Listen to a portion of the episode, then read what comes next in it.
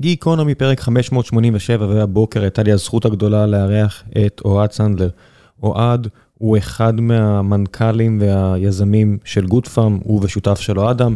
דיברנו על הדרך היזמית שאוהד עשה מהימים הראשונים שלו במקדונלדס, ואז לעובד בארומה, ואז לזכיין בהר קפה, ואז עוד עסק של הר קפה, ואז להקמה של גוד פארם. ודיברנו קצת על רמי לוי ועל המחירים בארץ ועל למה המחירים גבוהים יותר ומה הם עשו כדי למכור במחירים נמוכים יותר. הייתה שיחה מעולה ואפילו לצערי לא הגעתי לשלב השאלות מן הקהל, כי מה לעשות שהקלטנו כמעט שעה וחצי ויש לי את האחריות שלי בסטרים אלמנט שהיא לא פחות חשובה ואף יותר חשובה, יש שיטענו. אז אני מקווה שאוהד יחזור ונעשה עוד פרק ונמשיך את הסיפור הזה ונגיע לעוד שאלות מן הקהל, כי באמת היה פרק פצצה ופרק חשוב לעניות דעתי. לכל מה שקורה בארץ, ולפני שנגיע לפרק הזה, אני רוצה לספר לכם על נותני החסות שלנו. והפעם, נותני החסות שלנו זו אוניברסיטת אריאל, שמזמינה אתכם לבוא וללמוד שם בשנת הלימודים הקרובה. אני אישית מכיר את אוניברסיטת אריאל, בעיקר בזכות הבוגרים המצטיינים שלה, וכל מה שקשור למדעי המחשב. יצא לי לראיין לא מעט אנשים שלמדו שם, או לומדים שם, יש שם גם תואר ראשון, גם תואר שני, ורואים שזה מוסד טוב. בדרך כלל כבר משלב הרעיונות אפשר להבין את זה, בניגוד אולי למוסדות אחרים, אבל פה באריאל ממש היה בולט שמדובר באנשים רציניים, אבל זה לא רק מדעי המחשב, באוניברסיטת אריאל תוכלו למצוא גם מדעי התזונה, עבודה סוציאלית, את חוג לתקשורת שנחשב למאוד מוצלח, אפשר להוציא שם תואר בסיעוד, וגם יש שם תואר שדיברנו עליו. לא מזמן באחד מהפרקים בגיקונומי בתחילת הקורונה, יש שם תואר שהוא בעיניי מאוד מאוד חשוב בניהול מערכות בריאות ותואר שני במנהל ומדיניות מערכות בריאות. אירחתי בתחילת הקורונה את פרופסור אשר אלחייני, שניהל בתי חולים וקופות חולים ומלמד שם באוניברסיטה, והוא דיבר על מה הם עושים ואיך הם עושים, והיה לי מאוד מעניין ומאוד, או לא מאוד מרגיע, אבל יחסית מרגיע, אה, להבין שלפחות המדינה מנסה לעשות משהו בכיוון הזה, אז אם זה משהו שבדם ליבכם, כמו שזה מטריד אותי, אולי תהיו חלק מהפתרון, תגיעו לאוניברסיטת אריאל, תלמדו לתואר הזה. תהיו חלק מהפתרון כאמור, או כל אחד מהתארים האחרים. אם מעניין אתכם למצוא עוד פרטים, פשוט תחפשו בגוגל אוניברסיטת אריאל, וקדימה, שיהיה בהצלחה. ועכשיו לפרק, מקווה שתהנו.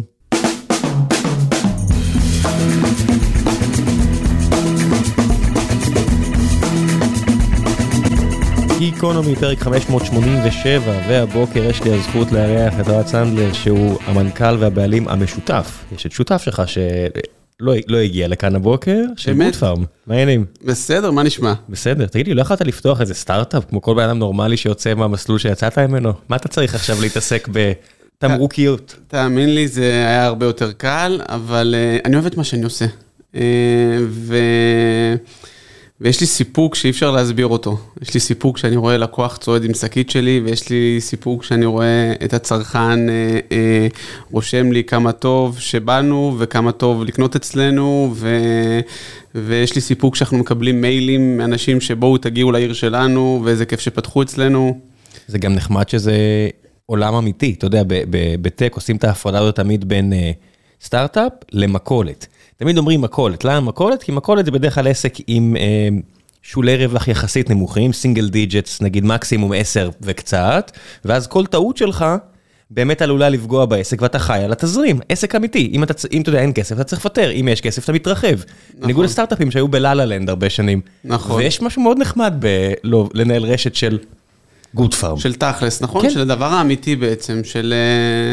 אתה יודע, אנחנו בסוף, גם ברשת שלי, זה בעיקר להיות מחובר לשטח. כאילו, אם היית שואל אותי, הייתי מעדיף שבכלל לא יהיו לנו משרדים. כאילו, אבל בסוף גדלנו ונהיינו רשת של 50 סניפים, אז איפשהו אתה צריך את המקום לשבת, אבל העבודה היא בשטח, העבודה היא בקרקע. אני תמיד עומד, אומר לה, אני מתעצבן שאני מגיע למשרד ואני רואה אנשים בכלל שם. יש איזה, יש בדה מרקר קטע כזה, שהם פעם בכמה שבועות, חודשים, נותנים איזה כתבת תחקיר על רשת סופרים. וזה מעניין לראות מה, את המנכ"לים השונים, איך הם מתייחסים לעסק. יש את הבן אדם שבאמת עובר מסניף לסניף כל בוקר, כל יום הוא בסניף אחר, יש את זה שיושב ויש 40 מסכי פלזמה של כל מסך, מה הגישה שלכם? הגישה שלנו זה מ-day one להיות מחוברים לשטח. אני יכול להגיד לך ש... שקודם כל אני אספר תכף, תכף על עצמי, על איך התחלתי ו... ומאיפה באתי, אבל אני יכול להגיד לך שגם ברשת שלי עשיתי את הכל. הייתי קופאי, הייתי מלגזן, הייתי מחסנאי, פתחתי את הסניף, סגרתי את הסניף, מסחרתי את הסניף.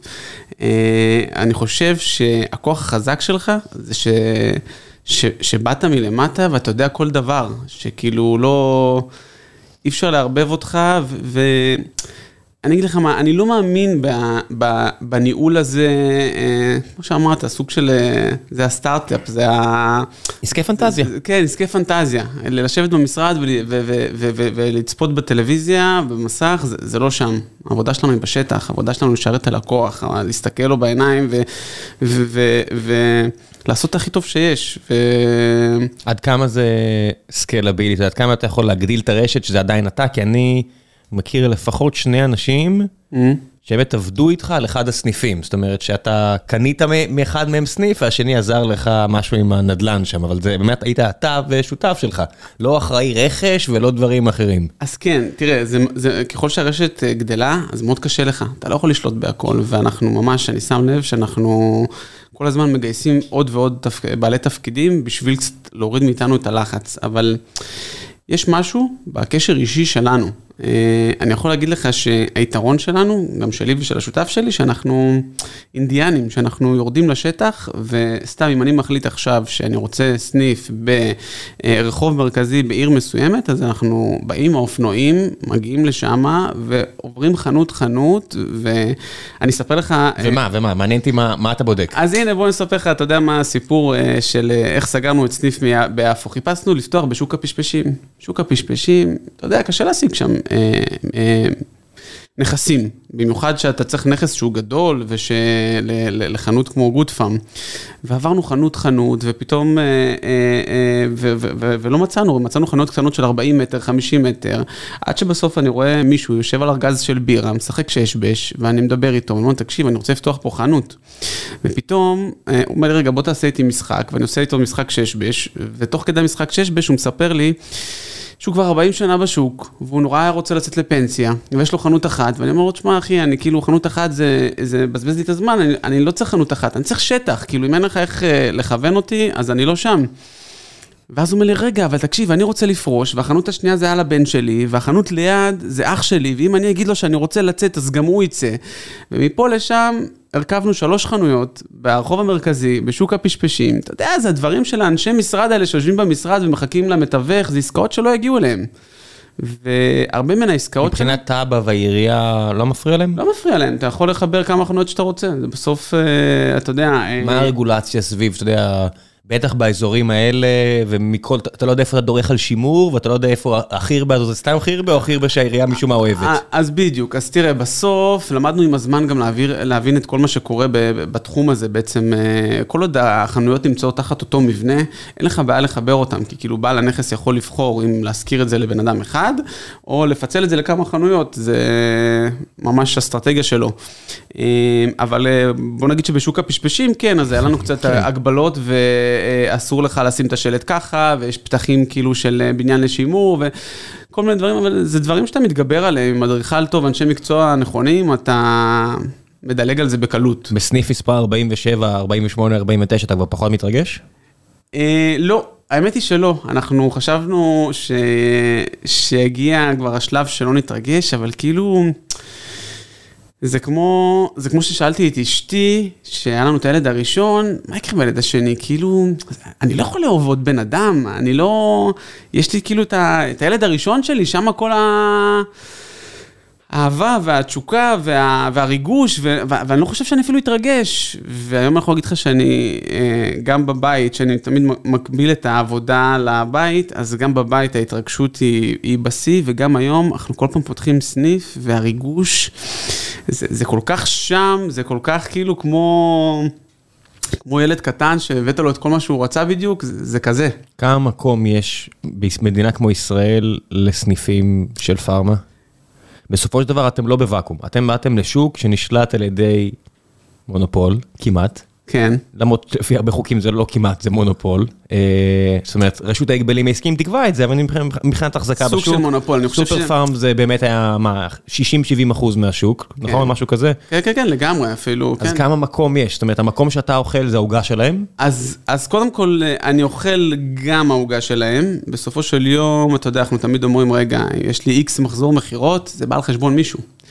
אבל... אה, למה? אתה יודע, ישראל גדלה. ישראל נולדים פה, כמו שאתה אומר, יש פה הרבה ילדים חדשים. כן, היא גדלה, אבל בסופו של יום, אתה יודע, תחשוב אם אני, אם אני הייתי או לא הייתי, אז אתה יודע, אם לא הייתי, זה היה מתחלק לאחרים. אם אני... כן, עוד סניף אני- שלהם יכול להיות. מה זה? עוד סניף שלהם עוד סניף יכול להיות. שלהם, בדיוק. ו...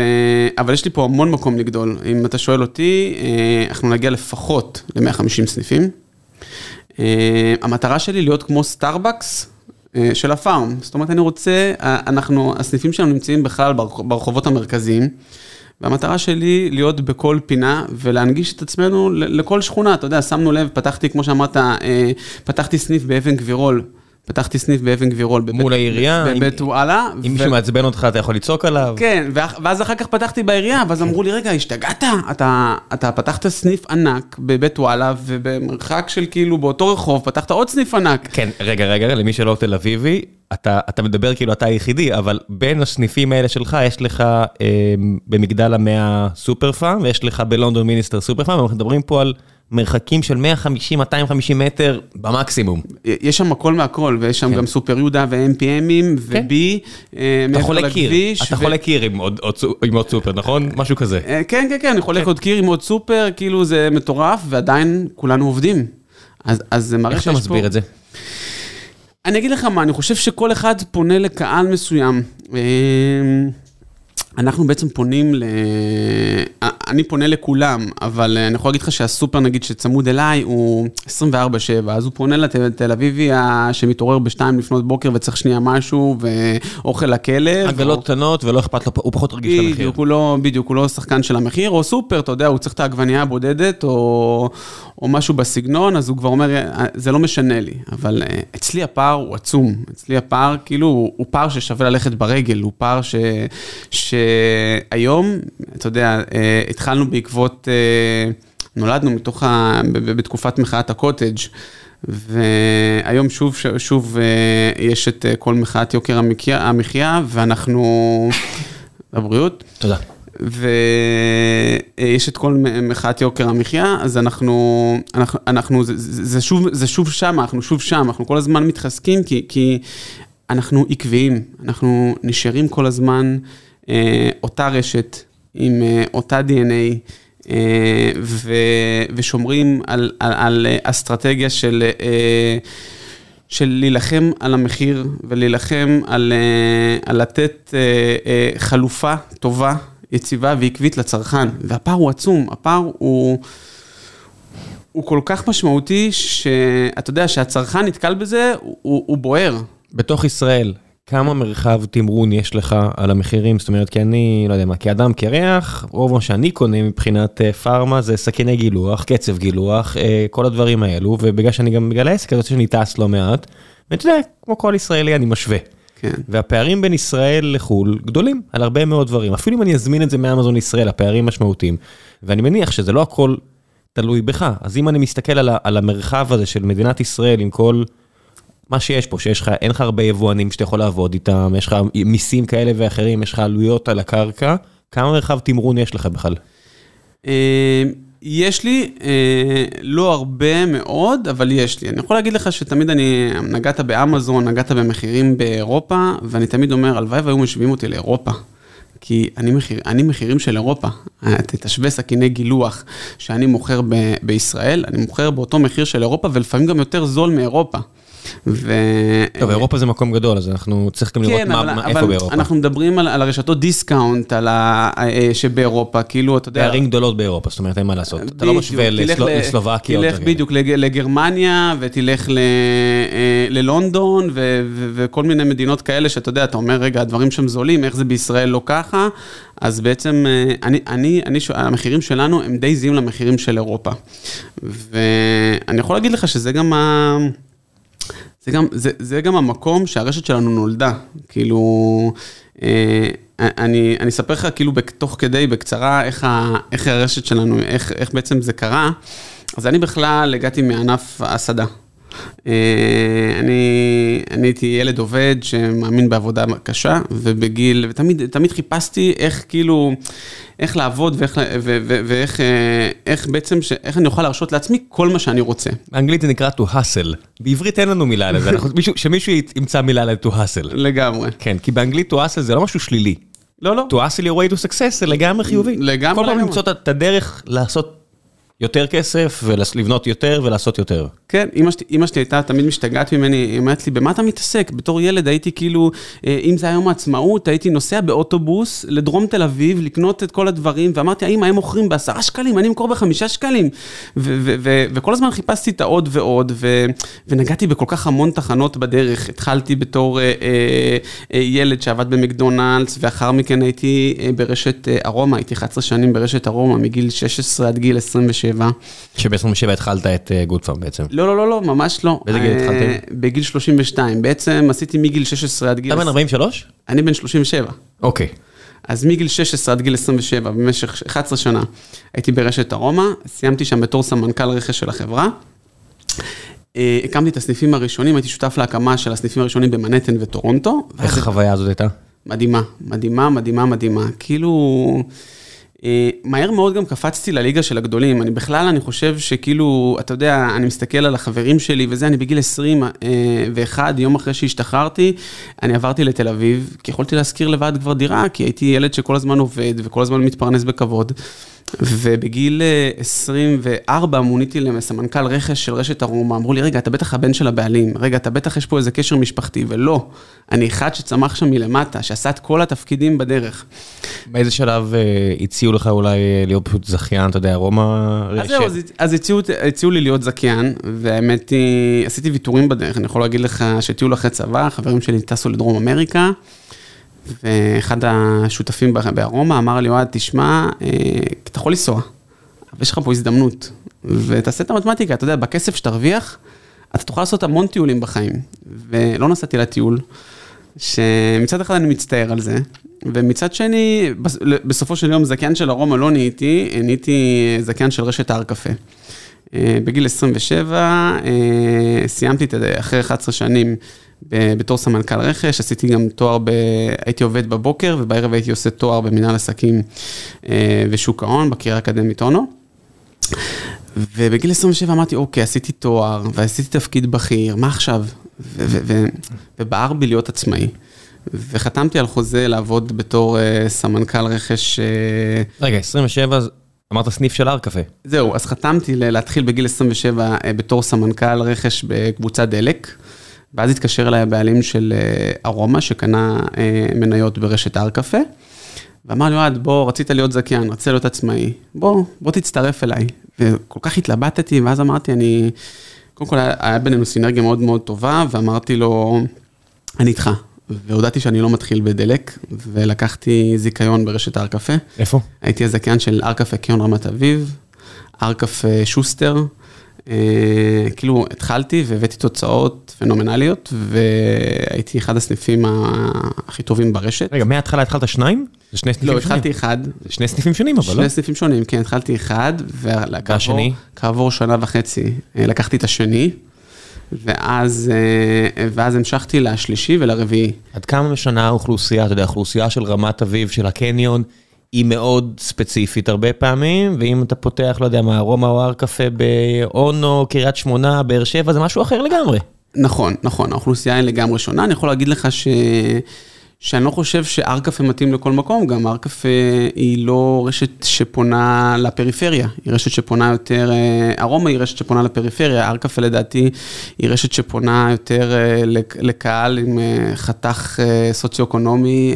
גבוה יותר? גבוה יותר, אתה יודע, זה יותר אנשי עסקים, זה יותר... איך זה בא, אני אגיד לך, אני מהצד, mm-hmm. ההיכרות שלי עם... לא יודע מה, הר קפה, קניון רמת אביב, זה הילד היה בגן שם ליד, וזה היה רחוק מהבית, עשינו איזה שטות, ששמנו אותו בגן רחוק מהבית, אז היה לי, אז הייתי עובד, כי זה רק הקמנו את הסטארט-אפ, או זה היה לפני ארבע, פלוס מינוס ארבע שנים, אז הייתי ארבע שעות, יושב בהר קפה, עובד והולך לאסוף אותו מהגן, בימי שישי. כן. אז אתה יודע, לא- אני לא חושב, אני נכנס למילה טוב, ארומה, הר קפה, לי לי ההבדלים כמעט, אתה יודע, בכולם יש סנדוויץ' עם עם אבוקדו וקפה. אז לא, לא, ההבדל הוא, אתה יודע, אני לא בא... זה תמחור, זה שיווק, מה זה? זה לא, לא, לא, אתה בסוף, אתה משלם על fresh ingredients, כאילו זה, זה לא, אה, אתה יודע, זה כמו שתלך תקנה במכולת איזה אה, מאפה, או תלך למקום שאתה יודע שהמאפה הוא... קונדיטוריה. הוא, הוא, הוא קונדטורה, הוא פרימיום, אתה מבין? בהר קפה, באמת, אני...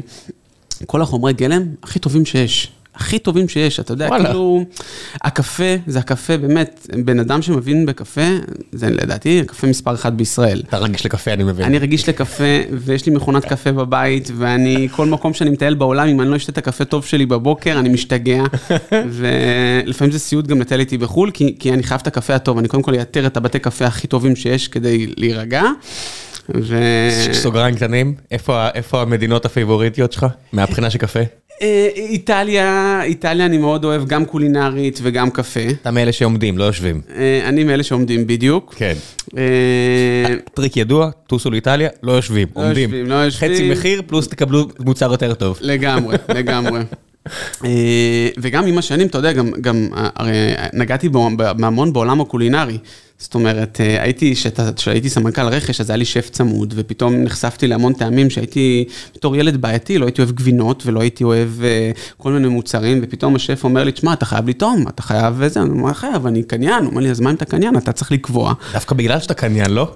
כן, אבל, אבל הוא אומר לי, קניין, הוא הסביר לי, הוא אומר לי, אוהד, קניין זה לא רק איש של מספרים. כאילו, אני, אני גם הטעם, אבל, אבל אתה, אתה צריך לדעת אם, אם מבחינת המחיר והטעם, לתת פה את ההחלטה, כאילו, אה, אני יכול להביא לך, לעזור לך עם הטעם, אתה צריך להחליט את שני, שני הגורמים האלה.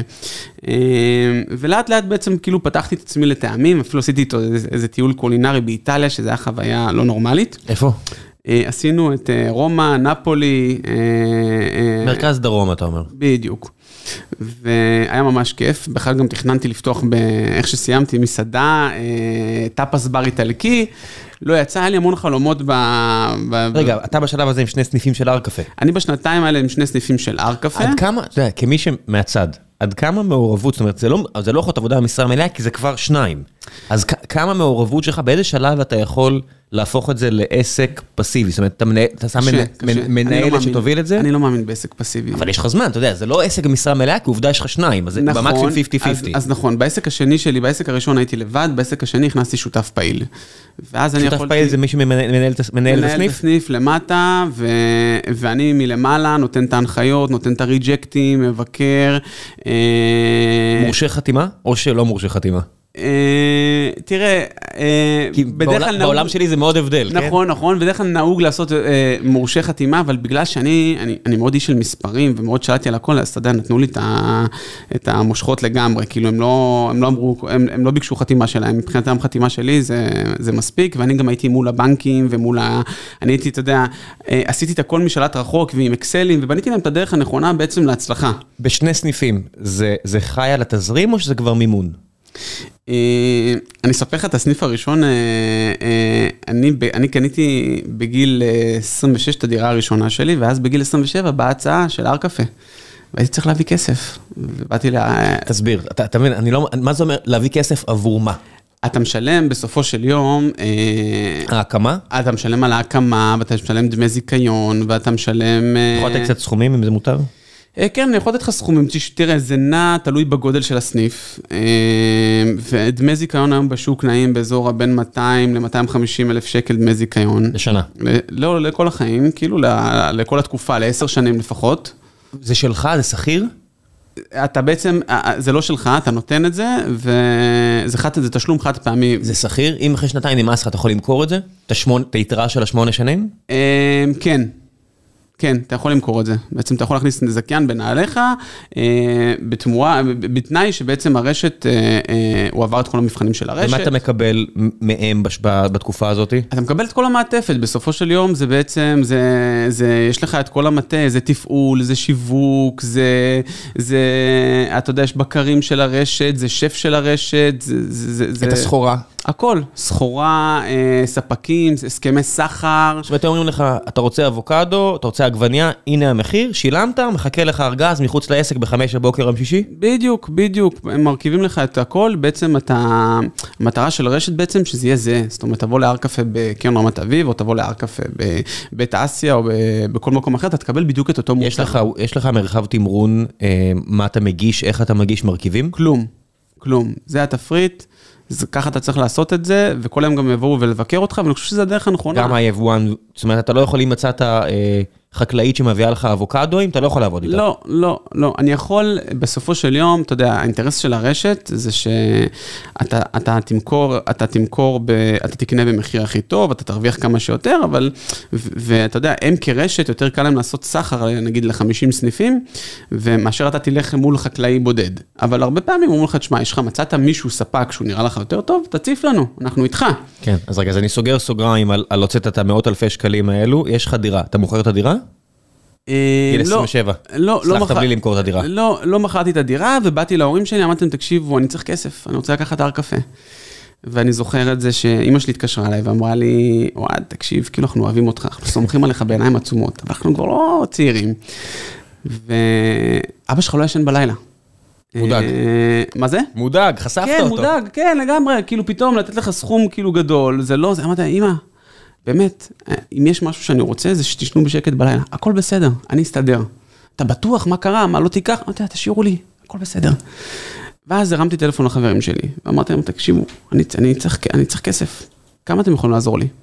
ופשוט עשיתי מגבית מהחברים, מזה לקחתי כסף 70 אלף, מזה 80 אלף. הבדלים בין טק למכולת. כן. אצלך זה נקרא מגבית וזה, בטק זה נקרא FNF, Friends and Family, אתה מבין, אפילו את זה הצלחנו. לסבן ולהפוך לפנטזיה, כאילו זה לא. אנשים אמיתיים, Friends and Family. נכון. זה...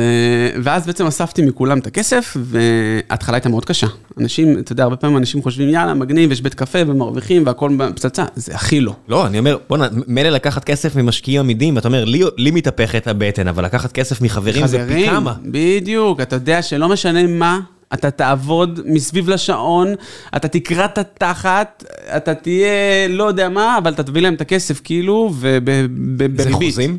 זה לא חוזים. אתה זה- יודע זה- מה? זה ללחוץ יד. זה ללחוץ וואטסאפ. ולחיצת יד. זה לגמרי, זה לגמרי, ואני אפילו הייתי בשוק. להפך, למה להתפלא? זה חברים. זה חברים, אבל בסוף, אתה יודע, כאילו, בן אדם בא ופותח לך את הכיס ונותן לך כמה שאתה רוצה, וסומך עליך בעיניים עצומות, ואני זוכר שאת אחד החברים, שאלתי, אמרתי לו, תגיד לי, איך, איך כאילו נתת סכום כזה גדול בלי, בלי לחתום על איזשהו משהו? והוא אמר לי, אוהד, כמו שאני מכיר אותך, אתה, אתה קודם כל, אני בטוח שאתה תחזיר מהר מאוד את הכסף, כי אתה איש של הצלחות, איפה שתיגע, אתה, אה, יש לך את זה. ודבר שני, גם אם נכשלת, אני יודע שאתה תעבוד מסביב לשעון, ואתה תחזיר לי עד השקל האחרון, אני, אפילו זה לא שאלה, זה, זה משהו שאני יודע מי אתה. זה הלוואה של חברים אפס ריבית או שזה עסק עבורם? אז כולם רצו אפס ריבית, אבל אה, אתה יודע, נתתי משהו בסוף, כי כאילו זה לא... אה, בכל זאת, לקחתי וזה, אתה יודע, הכסף עושה כסף, אז היה חשוב לי לפרגן. אה, ובאמת, ההתחלה הייתה מאוד, מאוד קשה, אני זוכר חצי שנה ראשונה, רזיתי 11 קילו במשקל. הייתי שם כל בוקר, מ-6 בבוקר עד 12 בלילה. כי אני... להיות מוקרף בפחמימות ולרדת 11 קילו מעיד על עבודה קשה ולחץ. לגמרי, אתה כל היום עומד על הרגליים. אה, ברור שהבצקים וזה, זה החושה, אבל שאתה כל היום, אתה, אתה, אתה מוציא כל כך הרבה אנרגיה. ואני אגיד לך מה, אני, אני פרפקציוניסט ברמות על, אם לא תקבל את הקפה המדויק, ואת הכוס המלוקקת, והכריך יהיה לך הכי טעים, הכי טרי, אה, ולא ימרחו לך את האבוקדו, על כל הפרוסה של האבוקדו, אני אשתגע, אתה יודע. כשאתה עושה את זה, זה בסדר, אבל ברגע שמגיעים עובדים אחרים, אז בדיוק, אתה יודע, תרבות העבודה, ביס- זה לא איטליה פה. זה לא איטליה, בדיוק, זה מאוד מאוד מאוד קשה. אני יכול להגיד לך שפיטרתי, ב- מה שלקח לי עבודה מאוד קשה, זה שבעצם בהתחלה פיטרתי את כל הצוות. הייתי לבד. כי אף אחד לא עשה את העבודה ברמה שלך. כי לא עשו את העבודה ברמה שלי, ולא השירות, ולא המקצועיות, ולא האיכות, ו... ואני זוכר שבשלב מסוים, כאילו, רתמתי את אבא שלי לעבודה, כי אבא שלי היה עצמאי, ואמרתי לו, אבא, עזוב, בוא, בשביל הפנסיה, תעשה איתי איזה משהו שהוא מגניב, אז אבא שלי אמר לי, יאללה, אני בא איתך לעשות את האפיות וזה, ולקחתי את אבא שלי איתי, ואבא שלי היה עושה את האפיות לילה, והיה דואג שהכל בעצם יהיה כאילו טרי וטוב וכמו שצריך, והיה אחראי על הספקים, ואני בעצם הייתי מקדימה, ואחראי על, על כל הצוות והתפעול ועל המקום, ואתה יודע, אבא שלי גם בא ממקום של, של ניקיון, הייתי הופך כל, כל יום את כל המקום, מקרצף אותו ומרכיב אותו מחדש, והגענו למקומות, אתה יודע, בסוף שאתה, התחזוקה שלך היא ברמה מאוד מאוד גבוהה, זה מוכיח את עצמו. הסניף שלי עלה אחרי, אחרי חצי שנה, פתאום התוצאות הגיעו בקצב מסחר. רגע, אתה, אתה מביא להם את המאות אלפי שקלים על הזיכיון לעשר שנים, פלוס אחוזים מהרווחים, כן, מהכנסות. כן, אני אגיד לך מה, איתי עשו איזשהו אה, אה, מודל מיוחד, כאילו בסוף, אה, אתה יודע, אה, אה, שרוצ, ש, שמישהו רוצה אותך, אז הוא בונה לך אה, מתכון משלך. בעצם היה סניף קיים, אני נכנסתי לסניף קיים, הר קפה מטבי היה קיים לפניי. כן. והבעלים אמר לי, תשמע, אתה יודע, הוא עבד איתי המון המון שנים בארומה, ואמר לי, בוא, עד, אני רוצה שכאילו אני, אתה הסוג של השחקן הכי טוב שיש לי, ואני רוצה אותך שם, כאילו במקום שהוא אחד מסניפי הדגל שלנו. היי חבר'ה, לפני שנחזור לפרק הזה עם אוהד ולשיחה על גוד פארם ותל אביב וכל מה שהם עושים ועשו ויעשו, אני רוצה לספר לכם על נותני החסות שלנו, והפעם זו לא אחרת מאשר העירייה, עיריית תל אביב-יפו, שעושה כל כך הרבה למען התושבים, וזו אחת מהסיבות הגדולות שבגינה אני אוהב לגור פה בעיר, וזו הסיבה שאני בחרתי לגדל פה את הילדים שלי. אז אחד מהדברים האלו, מלבד כל הדברים הטובים שהם עושים, כמו פעילויות לילדים והכול, זה אופרה בפארק. הם משתפים פעולה, עיריית תל אביב-יפו, עם האופרה הישראלית, ומקיימים מסורת של מופעי אופרה בפארק, בגני יהושע, שפתוחים לקהל הרחב ובכניסה חופשית, לא צריך לשלם. ב-18 באוגוסט בשעה שבע וחצי, הם מעלים אה, את האופרה קרמן, והצפייה ממדשאות הפארק באווירת פיקניק, כבילוי עם החברים שלכם, עם המשפחה שלכם, אני יודע שאני ואשתי מאוד מאוד אוהבים את האירועים האלה, היינו במספר מהם, ועכשיו יש לנו גם ילד, זה בכלל הזדמנות מעולה לחשוף אותו, אה, וזה הפנינג מגניב, וזה כיף גדול, וכמובן שזה לא מוגבל רק למי שתושב העיר, זה לא משנה אם אתם גרים בין גדרה לחדרה, או ירושלים, חיפה, או באר שבע, איפה שגרתי רוב חיי. יופי של דבר, יופי של יוזמה מצד עיריית תל אביב-יפו. בואו, 18 באוגוסט, בשעה שבע וחצי, האופרה קרמן, ותהנו. ועכשיו, בחזרה לפרק עם אוהד וגוד פארם ושלל הדברים הטובים שהוא עושה. ואני זוכר שכאילו, אתה יודע, אה, אה, הסניף, אה, הקניון נפתח בתשע, אתה יודע שכבר ב-7:00 הבית קפה שלי היה מלא. והמנכ"ל של הקניון היה אומר לי, וואי, תגיד לי, איך זה יכול להיות שהקניון פותח בתשע ובשבע הבית קפה שלך מלא? ופשוט, אתה יודע, אני צריך גם לדעת לזהות פוטנציאל. רגע, למי שלא מבין מה שנאמר פה, הקניון נפתח בתשע, אבל הכניסה להר קפה בקניון רמת אביב היא קצת מבחוץ. זאת אומרת, אפשר לשבת בבית קפה גם אם הקניון סגור. גם אם הקניון סגור. כן, למי שלא הבין איך הפלא זה קורה, כן. בהתחלה, אתה יודע, כמו שהגעתי, ראיתי שהקניון פתוח בשעה שמונה וחצי בבוקר, ושהבית קפה פתוח בשמונה וחצי, וראיתי בשמונה וחצי שאתה מגיע, אתה בא לפתוח את התריס ומחכים אנשים, זה לא נעים. אמרתי, חבר'ה, בואו נפתח בשמונה.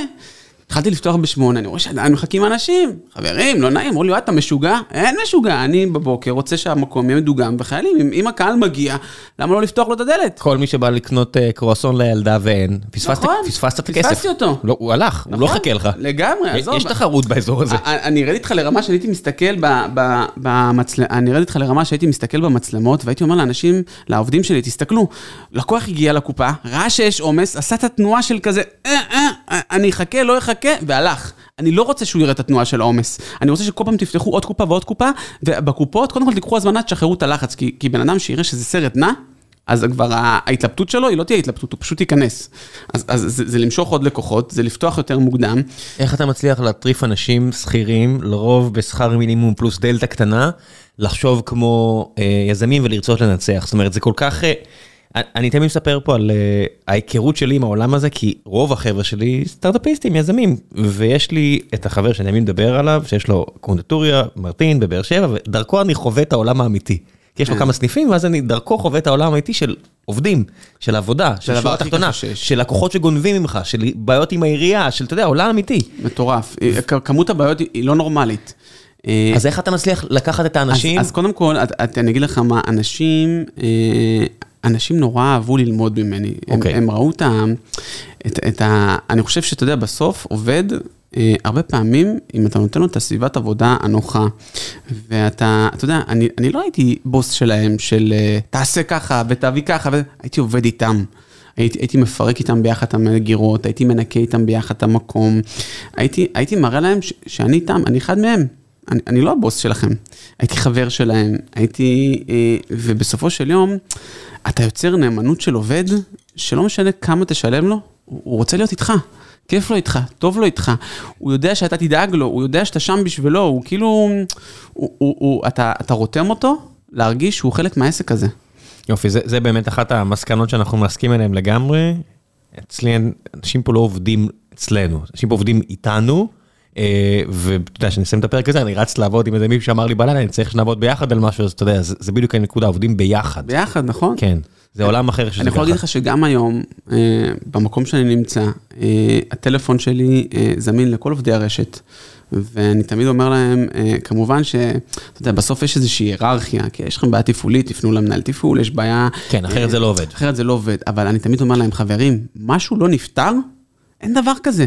אז אתם מרימים לי טלפון, כי כאילו, אם זה לא הלך בצינורות המקובלים, ומישהו לא עשה את העבודה שלו, אז כן, תגיעו אליי, אני רוצה לדעת. אם, אם, אם, אם, אם יש תקלה של מיזוג, שאתם פתחתם קריאה ולא תוקן המז... המזגן, והאיש תפעול לא טיפל בזה, אז, אז אתה, אני, אני פה בשביל לתת את ה... לדפוק על השולחן, כמו שאומרים. אז שאתה ככה, ואתה עובד עם אבא שלך, ולקחת הלוואות מחברים, ואתה מגיע לפתוח את הר קפה רמת אביב, אתה מגיע לעבודה 6 בבוקר, כדי ש-7 בבוקר זה כבר יעבוד, והלכת, יצאת משם רק ב-11 אחרי שנקי, איפה יש לך בכלל פניות וראש להסתכל על שוסטר, על הסניף מספר 2? אז, איך זה עובד? אז ככה, אני אסביר לך. בעצם בחצי שנה הראשונה, באמת זה היה מאוד מאוד קשה, אבל אחרי החצי שנה דברים התייצבו. כבר בניתי לי צוות טוב, אה, אה, אה, עובדים שאני יכול לסמוך עליהם. ולאט לאט, אתה יודע, פתאום, אתה כבר, כבר לא צריכים אותך עד 11 בלילה, כי הדברים מתבצעים כמו שצריך, יש לך אחראי משמרת שנותן את השירות כמו שצריך, והעבודה מתבצעת טוב, אז אתה מתחיל לשחרר, אז אתה מרשה לעצמך ללכת ב-6 בערב כבר הביתה, כי כאילו היית בשעות הקריטיות, כמו שאומרים, ואתה כבר לא צריך לבוא ב-6 בבוקר לעסק, הייתי כבר מגיע ב-8 בבוקר לעסק, ופתאום... חי את החלום. ו... סוג של חי את החלום, תשמע, עבדת בשביל זה, קראתי את התחת בשביל זה, זה, זה נשמע כאילו זה. לא, אבל... אני, מבין, אני מבין לגמרי. כן, ואתה יודע, לפעמים, ובסוף גם, אתה יודע, בית קפה, אני יכול להגיד לך שעד היום, אפילו איפה שאני נמצא, אה, הקהל לקוחות, אה, כמו שאמרתי לך, שרתמתי את הצוות, אז מאוד חשוב התקשורת עם, עם, עם הלקוחות שלך. אני פשוט הייתי, אה, אני יכול להגיד לך, מיודד עם כל הלקוחות שלי. ואתה הופך להיות החבר הכי טוב שלהם. כשישבתי על הבר, זה לא שישבתי על הבר ו, ו, ו, ותצפתי כל היום וזהו, ו, כי, כי פתאום הלקוחות אמרו, רגע, הנה אוהד שלנו, עכשיו אוהד, אוהד כבר לא עסוק מעבר לדלפק, אוהד החבר שלנו, אוהד שאנחנו שותים איתו קפה כל בוקר. ופתאום, אתה יודע, ואני שומע סיפורים, ובא אליי בן אדם ומספר לי שהוא ואשתו קשה להם להיכנס להיריון, ועוברים איזשהו תהליך, אתה יודע, משתף אותך בדברים הכי אישיים. כן. אני לא אשכח שיום אחד הוא נכנס לבית קפה, ופתאום צעק לי בכניסה, יש! ואמרתי לו, מה קרה? הוא אומר לי, נכנסה להיריון, ואני אומר, וואלה, אתה יודע, כאילו, הוא הגיע מהרופא אליי, אני הייתי הבן אדם הראשון שהוא בחר לספר לו את זה. כאילו... יש לי סיפורים מאוד מרגשים שם, עברתי שם באמת בבית קפה, אה, אני הצלתי בחורה מאנורקסיה. אמ, אני הפכתי, יש לי לקוחות ש... יש לי לקוחות שבעצם אה, מ... מלקוח ש... לקחתי לקוח שבא והתלונן. והפכנו להיות חברים הכי טובים, וברמה שאני אצלו בארוחות יום שישי, כאילו, אתה יודע, זה, העסק זה הבית, זה כאילו, זה, אתה הופך את, ה, את, ה, את המקום שלך, ל, אה, לפעמים הוא יותר מבית ראשון, הזמן שאתה מבלה בעסק הוא הרבה יותר ממה שאתה מבלה ב, ב, בבית. אני, אני תמיד אומר גם ל... ל, ל לאשתי, כאילו, זה מצחיק, כאילו אני, אני נשוי פעמיים, אני אומר, אני פעם אחת נשוי לאשתי קורל, ופעם שנייה אני נשוי לשותף שלי אדם, ועם השותף שלי אדם, בסופו של יום, אתה יודע, אנחנו שש שנים בעסק הזה. כן, למי שלא שם לב, אדם סנדלר. אדם סנדלר, בדיוק, תמיד אומרים לנו בכל כתבה, קודם כל, בכל כתבה שכותבים, הוא אדם פרידלר, שזה מאוד מטעה, ואני אוהד סנדלר, אז הרבה פעמים הכתבים אוטומטית בכתבות רושמים אדם פרידלר, ו... אה, אה, סליחה, אדם סנדלר ואוהד פרידלר, תמיד מתבלבלים בשמות האלה, ותמיד בתגובות זה, אם תתחתנו, אז אדם סנדלר. אדם סנדלר. כן, אוקיי. לא מקורי. לא מקורי, בדיוק. אה, אבל בסוף הכמות זמן שיש לנו ביחד היא מטורפת, ובשש שנים האלה, אני חושב שהקשר שלנו... רגע, רגע, חכה, נגיע לזה. אתה אוקיי. פותח סניף בשוסטר, אתה צריך מנהל. כן. זה לא האדם. זה לא האדם, מן הסתם, עוד לא הכרתי את האדם. אה, אז בעצם אחרי שהעסק הכל יציב, אה, הגיעו אליי אה, משפחה ירושלמית יום אחד, שרוצים, אתה יודע, בסוף שאתה, אתה, שאני זכיין, אז אתה גם מכשיר זכיינים, הרי שאתה אומר לך, תקשיב, תכיר, זה בחור, הוא בא להתלמד אצלך. הגיעה משפחה מירושלים שרוצה אבא ובן, שרוצים בית קפה, ובאתי אחרי תקופה, אמרתם, חברים, כאילו גם לרשת, גם להם, אתם לא מתאימים, אין לכם את זה, אין לכם את הרעב. מה זה זה? בסוף זה, אתה יודע, זה... אה, קש... אנשים בסוף צריך לדעת, בן אדם שמגיע, הוא צריך לדעת, לבוא ולהגיד, אוקיי, אני צריך ללמוד את העבודה, אני צריך להתמקצע. אני צריך שיהיה לי מוסר עבודה, אתה יודע, העסק הזה זה לא רק fun וזה צריך לדעת לקום בבוקר מוקדם, בחמש בבוקר. שום דבר מה שאמרת לא נשמע כמו fun, כמו מלבד העובדה שבסוף יש עסק, זה הדבר היחידי כן, שנשמע fun. כן, לגמרי, ופתאום אין לך טבח ואתה מוצא את עצמך במטבח, וראיתי שהם לא בנויים לעבודה קשה, שאתה יודע, הם באים כאילו, הם, הם בא, בא להם לבוא רק עם המכופתרת ולהגיד יש לי בית קפה, מאשר לבוא וללכלך את הידיים. אז אמרתם חברים, אתם לא מתאימים, ואתה יודע, לפעמים זה עוד יותר כאילו פגע, פוגע באנשים, דווקא כשבן אדם שאתה אומר לו שאתה לא טוב, הוא, הוא רוצה להגיד לך, אתה יודע מה, אני אראה לך עכשיו שאני טוב. ואז הם ביקשו ממני לתת להם צ'אנס נוסף. תן לנו, אנחנו נוכיח את עצמנו, מה שתגיד לנו, תראה, אתה, אתה, ואז באמת, אתה יודע, פתאום ראיתי איזה שינוי 180 מעלות, הבן אדם בחמש בבוקר מגיע, והבן אדם עושה משמרת כפולה שצריך, והבן אדם... זה, ואז אתה יודע, נוצר כימיה טובה, וכאילו ליוויתי אותו בתור, בכל העסקה, והוא בכלל היה אמור להיות הזכיין של, של הר קפה שוסטר. ואז הוא אומר לי, ואז הוא אומר לי, תקשיב, אני נורא רוצה לעשות את המהלך הזה, אבל אני מרגיש שבלעדיך אני לא יכול לעשות את זה. אמרתי לו, תשמע, אני לא רוצה עוד עסק, טוב לי, כאילו, עזוב, לא בא לי, אני, אני, יש לי את העסק שלי, את העולם שלי, אני לא רוצה. הוא נורא, נורא, נורא מתעקש, שלא משנה מה, שאני אכנס באיזשהו אחוז מסוים. ואז אמרתי, אתה יודע, בסוף, מה אכפת לי? יש לי פה אה, שותף, שהוא הולך להפעיל את המקום, הנטל התפעולי הולך להיות עליו, הוא רוצה אותי בלופ, כי כאילו, הוא רואה את כמות הידע שלי, בסוף תבין, באתי מ-11 שנה של ניסיון בבית קפה, הוא עוד כמה שנים של כאילו של הר קפה. פלוס, כאילו... אתה עושה די ריסק, זה שעוד בן אדם מביא את הכסף, מה לעשות, אתה מוריד חלק מהסיכון. נכון.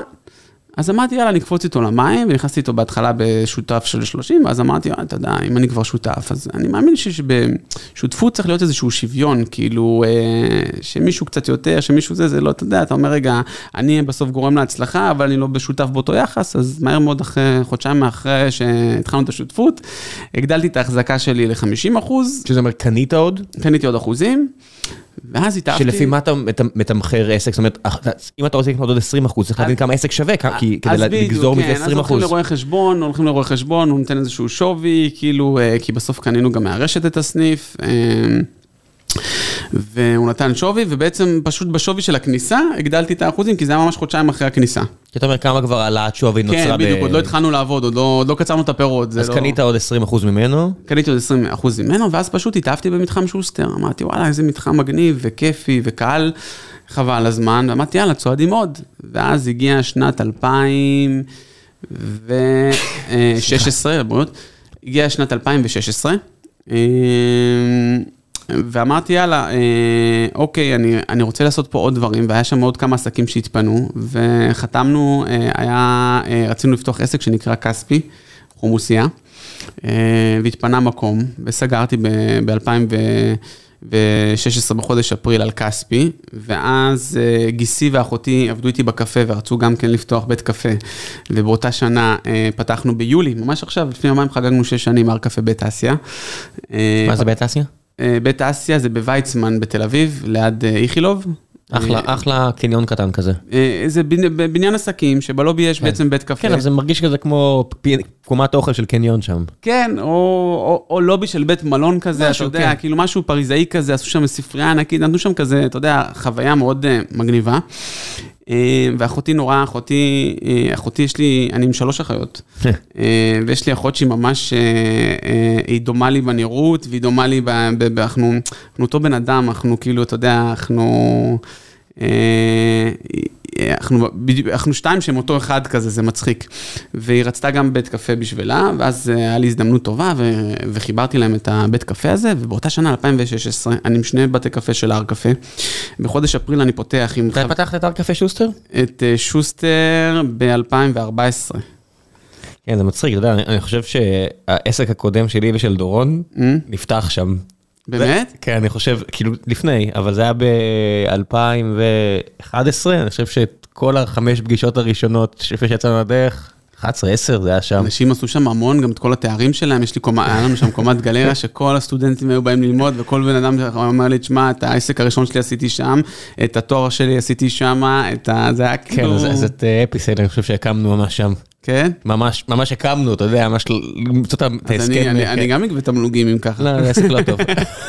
הבנתי, אז עזוב, אני שותף רק להצלחות. העסק החדש הרבה יותר מוצלח והוא כבר קם בצורה הרבה יותר אה, קרה ועורכת דינית. הבנתי. כן. אוקיי.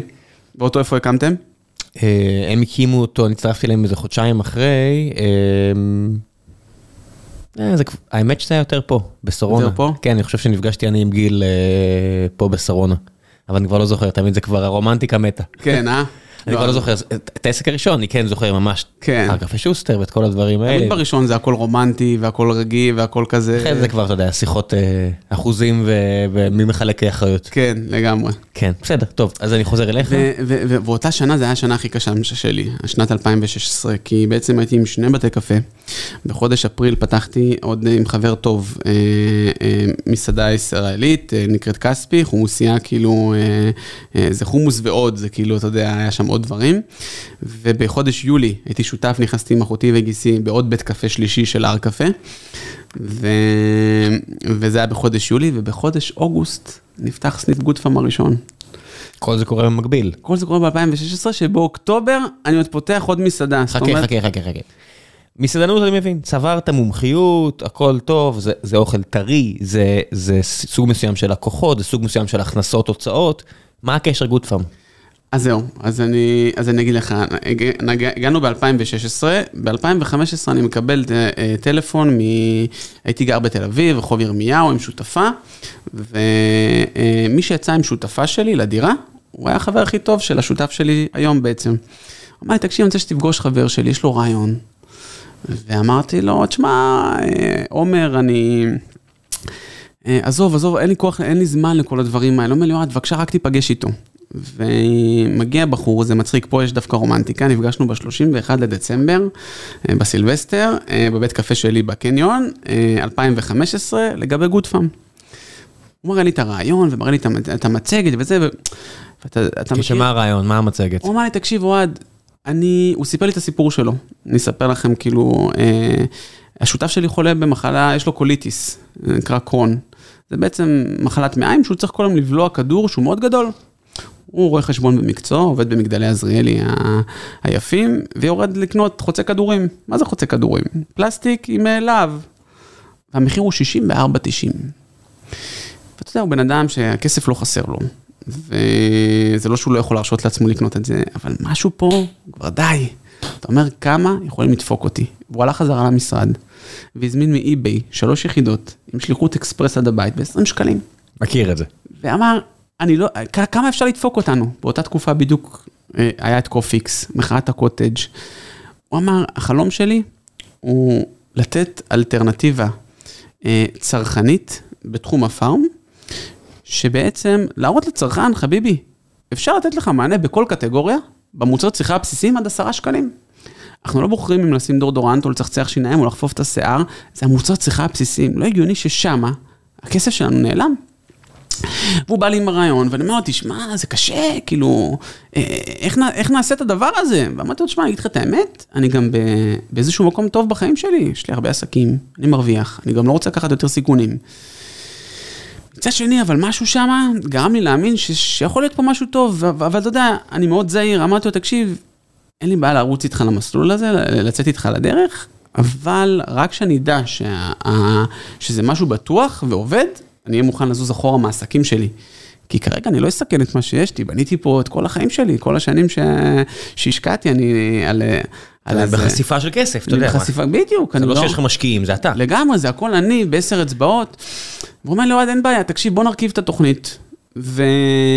וברגע שזה, אתה יודע, שזה ירקום עור וגידים, אז, אז ונצטרך, אה, אה, אמרתי גם לא, אני לא רוצה להביא איך, כסף. איך מרכיבים את התוכנית אם אתה יודע, אתה היית בעולם של זכיינות. כל מה ש... כל, ה... כל הספקים, הכל הביאו לך, דאגו לך. פה אתה צריך לגזור את העסקאות בעצמך, אז כן, אז, אז אני אגיד לך מה, קודם כל, אל תשכח שהייתי סמנכ"ל סחר לפני זה, בארומה. בארומה. כן. אז כאילו, עדיין שונה, כשאתה מגיע, אם מאחוריך יש אה, סמל של ארומה, זה לא כמו לבוא לבד, גוד פארם, סניף ראשון. מסכים איתך, אבל אני יכול להגיד לך שהייתה לי קפיצה אחת למים שהייתה מאוד טובה. אה, אני בעצם עברתי. הצרכן לא בדיוק מכיר את זה, אבל לא משנה, יש ארומה ישראל, ארומה תל אביב, שני אחים שבעצם היה להם. שני רשתות עם אותו שם, אה, ורק בטריטוריות שונות. ועברתי מארומה ישראל לארומה תל אביב, ואני זוכר שעברתי לארומה תל אביב, והיה שם כאילו, עשו רי-ארגון, והיה תקופה שהגעתי למטה, ורק אני והבעלים נמצאים במטה. אז עשיתי שיווק, ועשיתי תפעול, ועשיתי רכש. ואז אני זוכר שפתאום הוא אמר לי, הבעלים, אוהד, גייסתי מישהי לשיווק. ישר זרקתי עליה את כל הדברים של השיווק. אוהד, גייסתי מישהו לתפעול.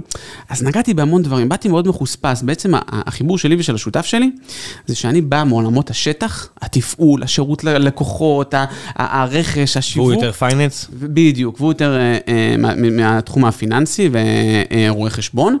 הייתם צריכים לגייס כסף לזה? היינו צריכים לגייס כסף, אז בעצם... זה חוב? או גיוס כמו שאני מכיר equity? זה חוב. אה, אה, איך זה, איך ההרגשה לבוא לבנק אה? ולהגיד לו, אנחנו הולכים לשבור מונופול, אנחנו רוצים לתת מחירים נמוכים, איך מסתכלים עליכם?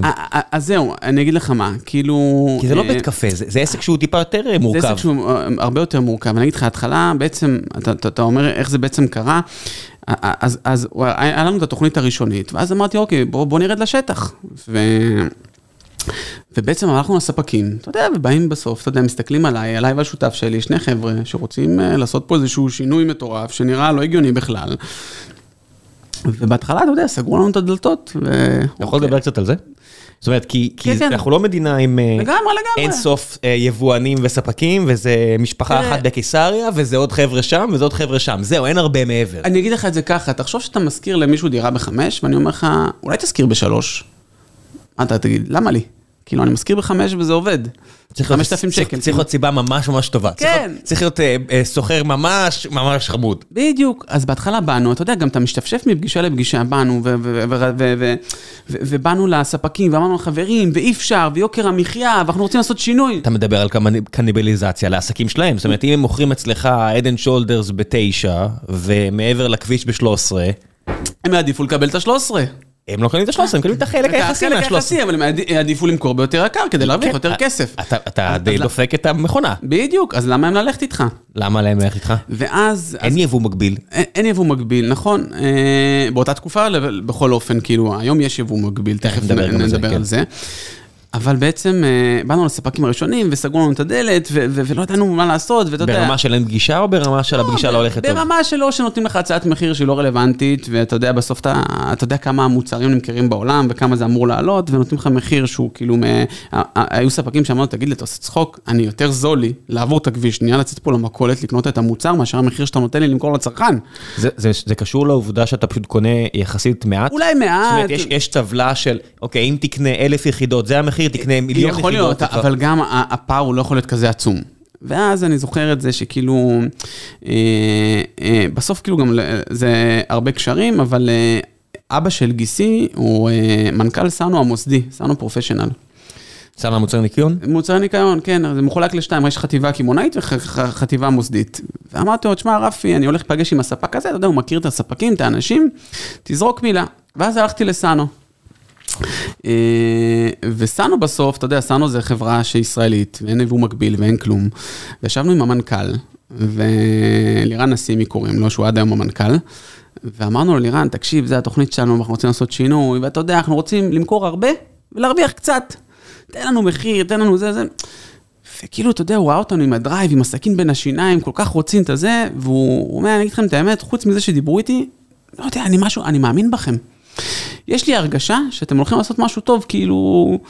אני בסוף לא איפגע, אני, אתה יודע, אני זה סאנו בלבד, אני לא, אתה יודע, זה חברה, בסוף, אתה יודע, אתה, אתה, אתה הולך ל... יש את החברות הגדולות שכל אחת מחזיקה 30 מותגים, סאנו זה רק סאנו.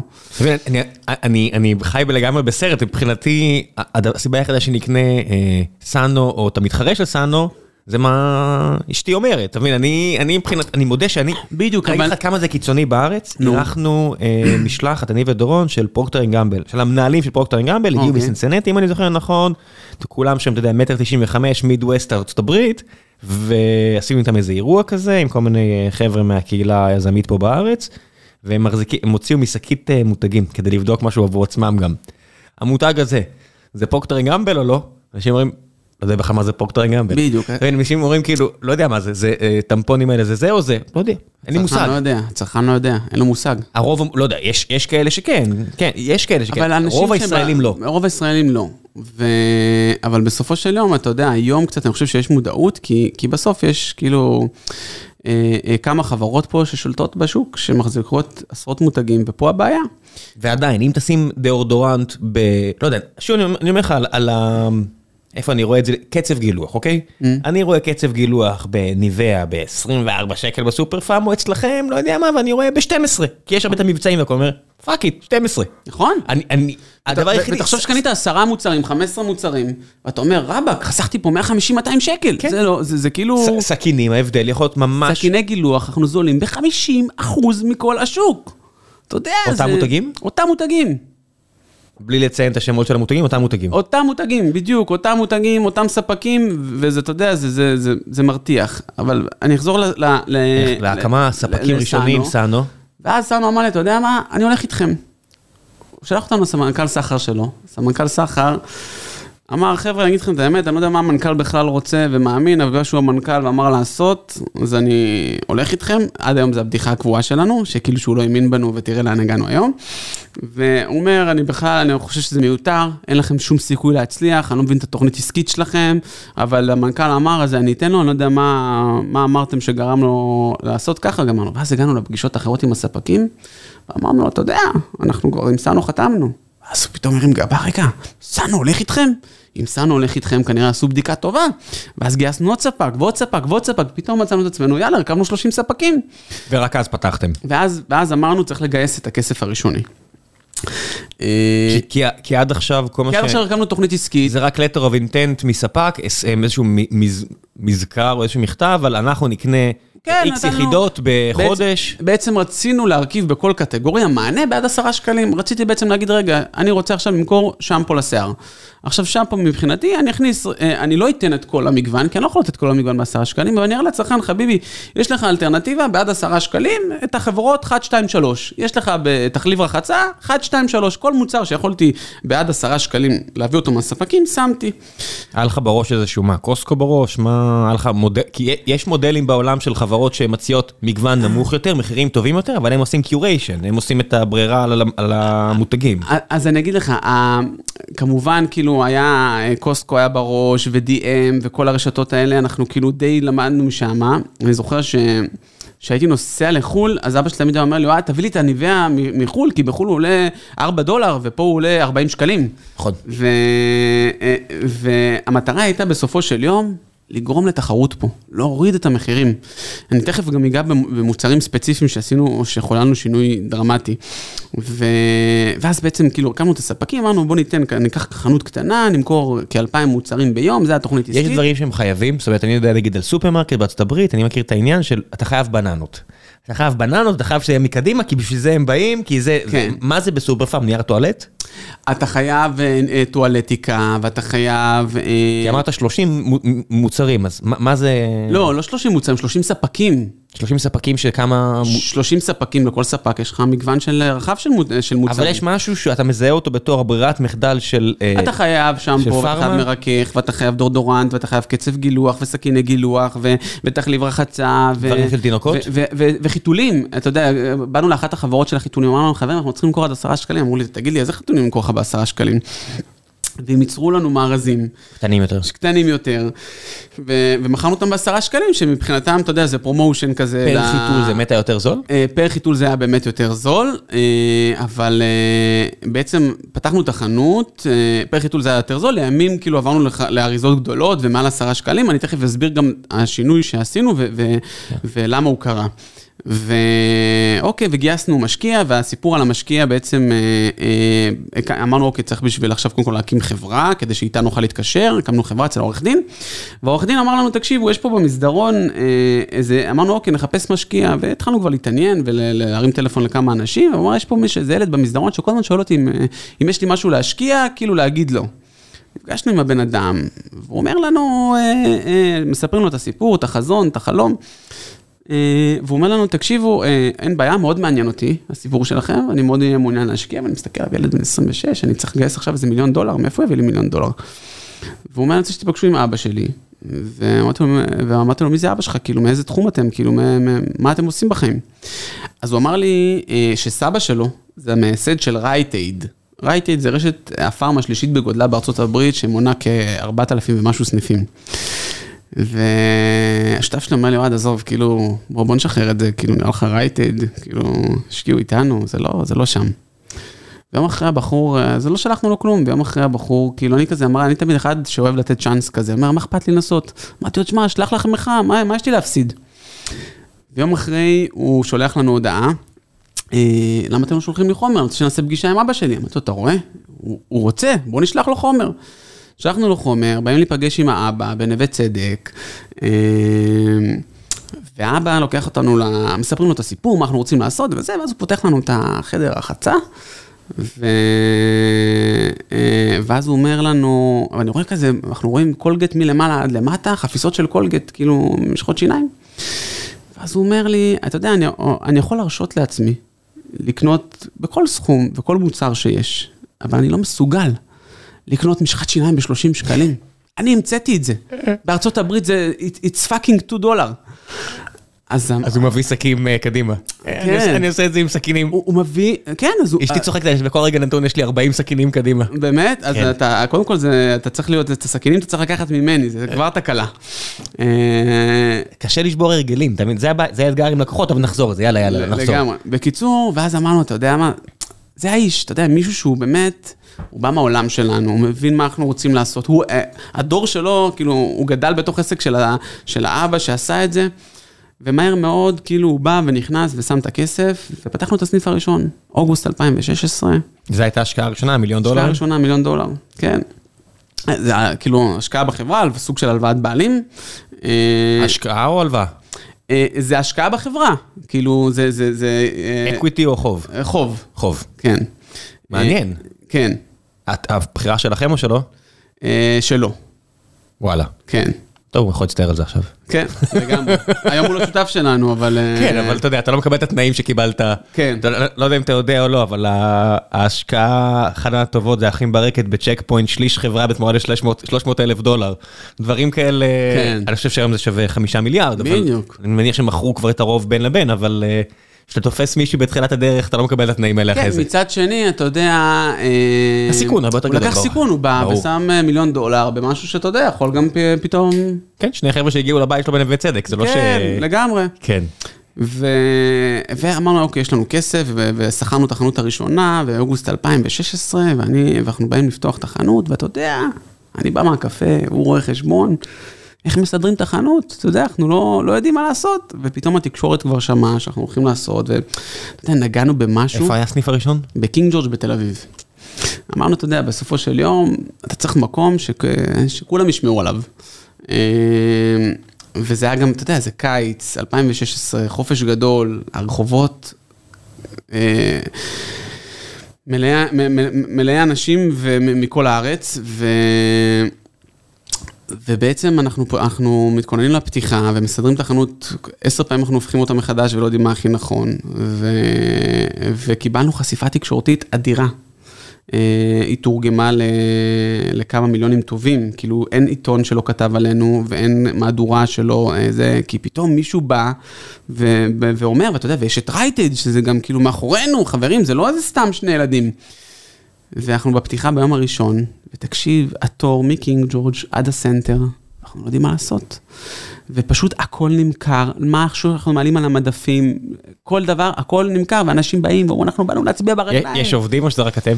יש עובדים, גייסנו קודם כל להקמה, כל החברים שלנו באו לעזור לנו למסחר את החנות, אתה יודע, לשים על המדפים. כל החברים, היינו כל, כל ערב, כל יום כאילו קבוצה של איזה 30 אנשים, רשמנו לכל החברים שלנו, תבואו לעזור לנו.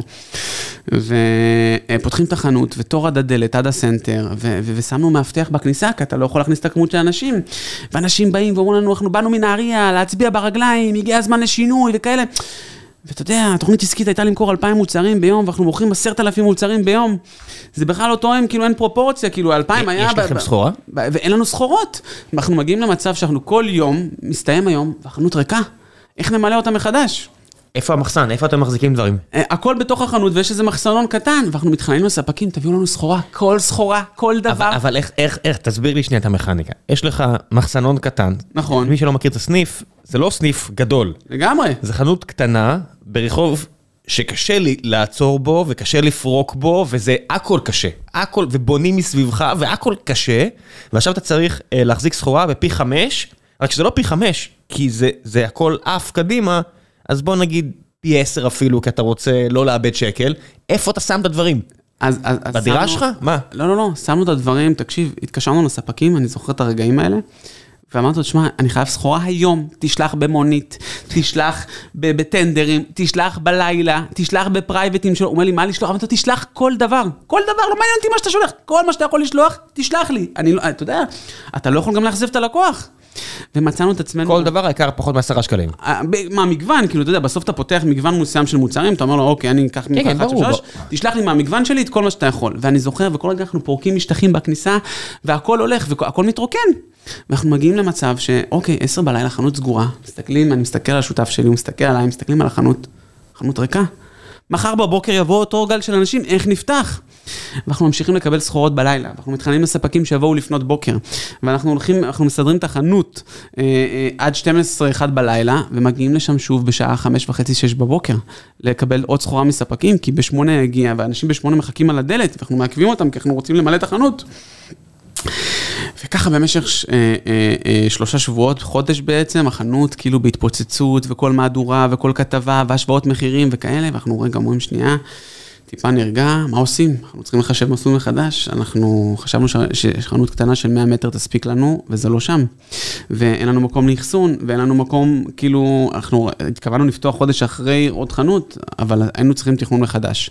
ובעצם עבר, עברו איזה כמה חודשים, ובעצם החנות השנייה הייתה בפתח תקווה, כבר לקחנו חנות של כ-200 מטר, אמרנו, הנה יהיה שינוי, יהיה מחסן גדול, יהיה הכל, ותוך כדי תנועה אמרנו, אמרנו לעובדים שלנו, אני רוצה שיהיה לכם פתק בקופה, בסוף אני רוצה שאתה עכשיו מגיע לחנות, אתה רוצה מוצר מסוים שאין לי אותו, ואני צריך למצוא לך את הפתרון. אז בעצם אה, אה, אה, קפץ, בהתחלה מכרנו סכין אה, גילוח, שאתה יודע, כמו שפעם ב- בארצות הברית מכרו את את את ה... הכל בדולר, סכין בדולר, כאילו. כן, אה, אם יש משהו אחד שאני גיליתי שאני לא יכול להתפשר אליו, גם כ... אה, יש שיגידו חסכן, יש שיגידו כקמצן, אה, סכיני גילוח, ואני מצטער שאני חוזר לזה תמיד, אבל זה תמיד דוגמה שאני מסתכל עליה, כשסכין גילוח אה, הוא פחות טוב מהמותג היותר טוב, הוא פוצע אותי. נכון? כאילו, אם אתה מגלח את כל הראש, זה- וכל יום או כל יומיים, זה, זה, זה עניין עבורי, זאת אומרת, היה לי איזה. טיסה עכשיו אחרי הקורונה, שהיה איזה שנתיים שלא טסתי, אז נחתי בלוס אנג'לס, וקפצתי ל-CVS, וקניתי את הסכין הפחות טוב, כי לא שמתי לב אפילו, אפילו לא מקמצנות, סתם לא שמתי לב. והגעתי לפגישות עם כתמי דם על הראש, אתה יודע, שאני עם. פלסטרים בדרך לפגישה, מתנקה, כזה. כי כי ככה, כי קרחים צריכים את הדברים שלהם. נכון, נכון, מסכים איתך. ואני יכול להגיד לך אה, שאחרי שאתה תבקר אצלנו, אתה, אתה לעולם לא תקנה סכיני גילוח בחוץ, אבל תכף נגיע לזה. כן. אה, יש מצב שאתה קונה יותר יקר בחו"ל מאשר אתה קונה אצלי. לא, אני, אני מתבאס על הקנייה בחו"ל, והפסקתי עם זה רק כי היה לי פתאום רגשות אשם. כי אין דבר יותר מזהם בעולם הזה מטיסות, אני לא יודע אם אתם מבינים את זה או לא. כן. אוניות ענק, מטוסי ענק. והמחשבה הזאת שאני מזמין 20 סכינים בקרטון, שקיות פל, פלפלים, אתה יודע, ואני הולך, ואמרתי, בשביל החיסכון של ה-15 שקלים עבורי, או 20 שקלים, או לא יודע כמה זה יוצא, התחלתי לאכול את הלב, הפסקתי עם זה כי זה פשוט הרגיש לי... כן. משהו פה מעוות, הרי אתה יודע, יש פה כל מיני עיוותי שוק כאלה ואחרים שאני יכול להזמין מאמזון שזה יהיה יותר הגיוני שאני בלי כוח צרכני גדול יצליח לקנות ביותר זול, משהו פה לא בסדר. נכון, כן? נכון. כן, הפסקתי עם זה אה, בשלב מסוים בשנה האחרונה. אה, ואז חזרנו בעצם- לסיפור. כן, ואז בעצם, אה, אז, אז לקוח אמר לי, אני רוצה למשל לקנות ג'ילט, ואז אמר, אמרנו, רגע, אם, הצ, אם הצרכן רוצה לקנות מוצר שהוא מעל עשרה שקלים, פרימיום. פרימיום, ואני יודע להביא לו אותו במחיר של 40-50 אחוז פחות ממה שמוכרים בשוק, אז זה לא ישנה לו. אני לא בא ואומר, אני משנה פה את, ה, את, ה, את התוכנית. אז, אה, ואז בעצם התחלנו להכניס מוצרים, בעצם שאנחנו יודעים שאני יודע להביא בשורת מחיר, בפער עצום. איך זה עובד?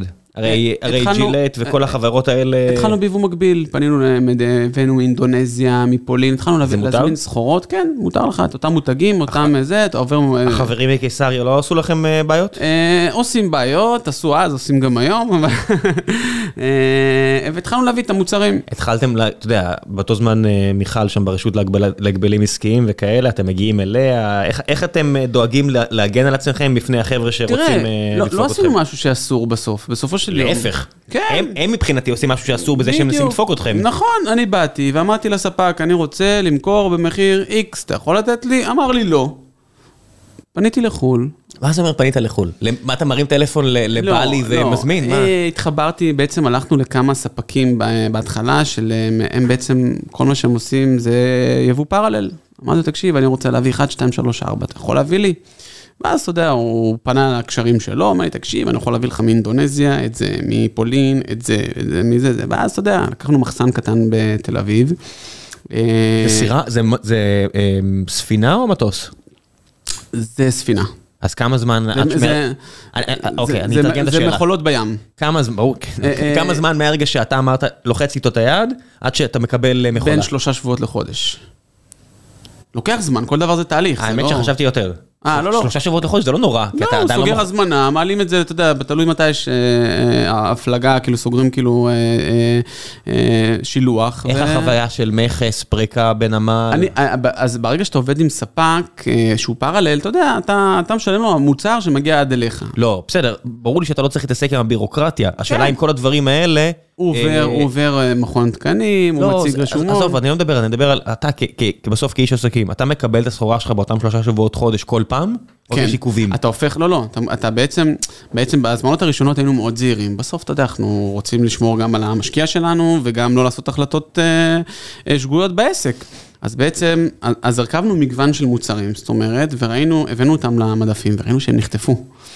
ואז אמרתי לו, אוקיי, תקשיב, אני צריך את אותה מכולה פעמיים בחודש. וכל זה עדיין רק עם הסניף בקינג ג'ורג'? זה קינג ג'ורג'. עדיין בקינג סניף אחד. עדיין סניף אחד, ו...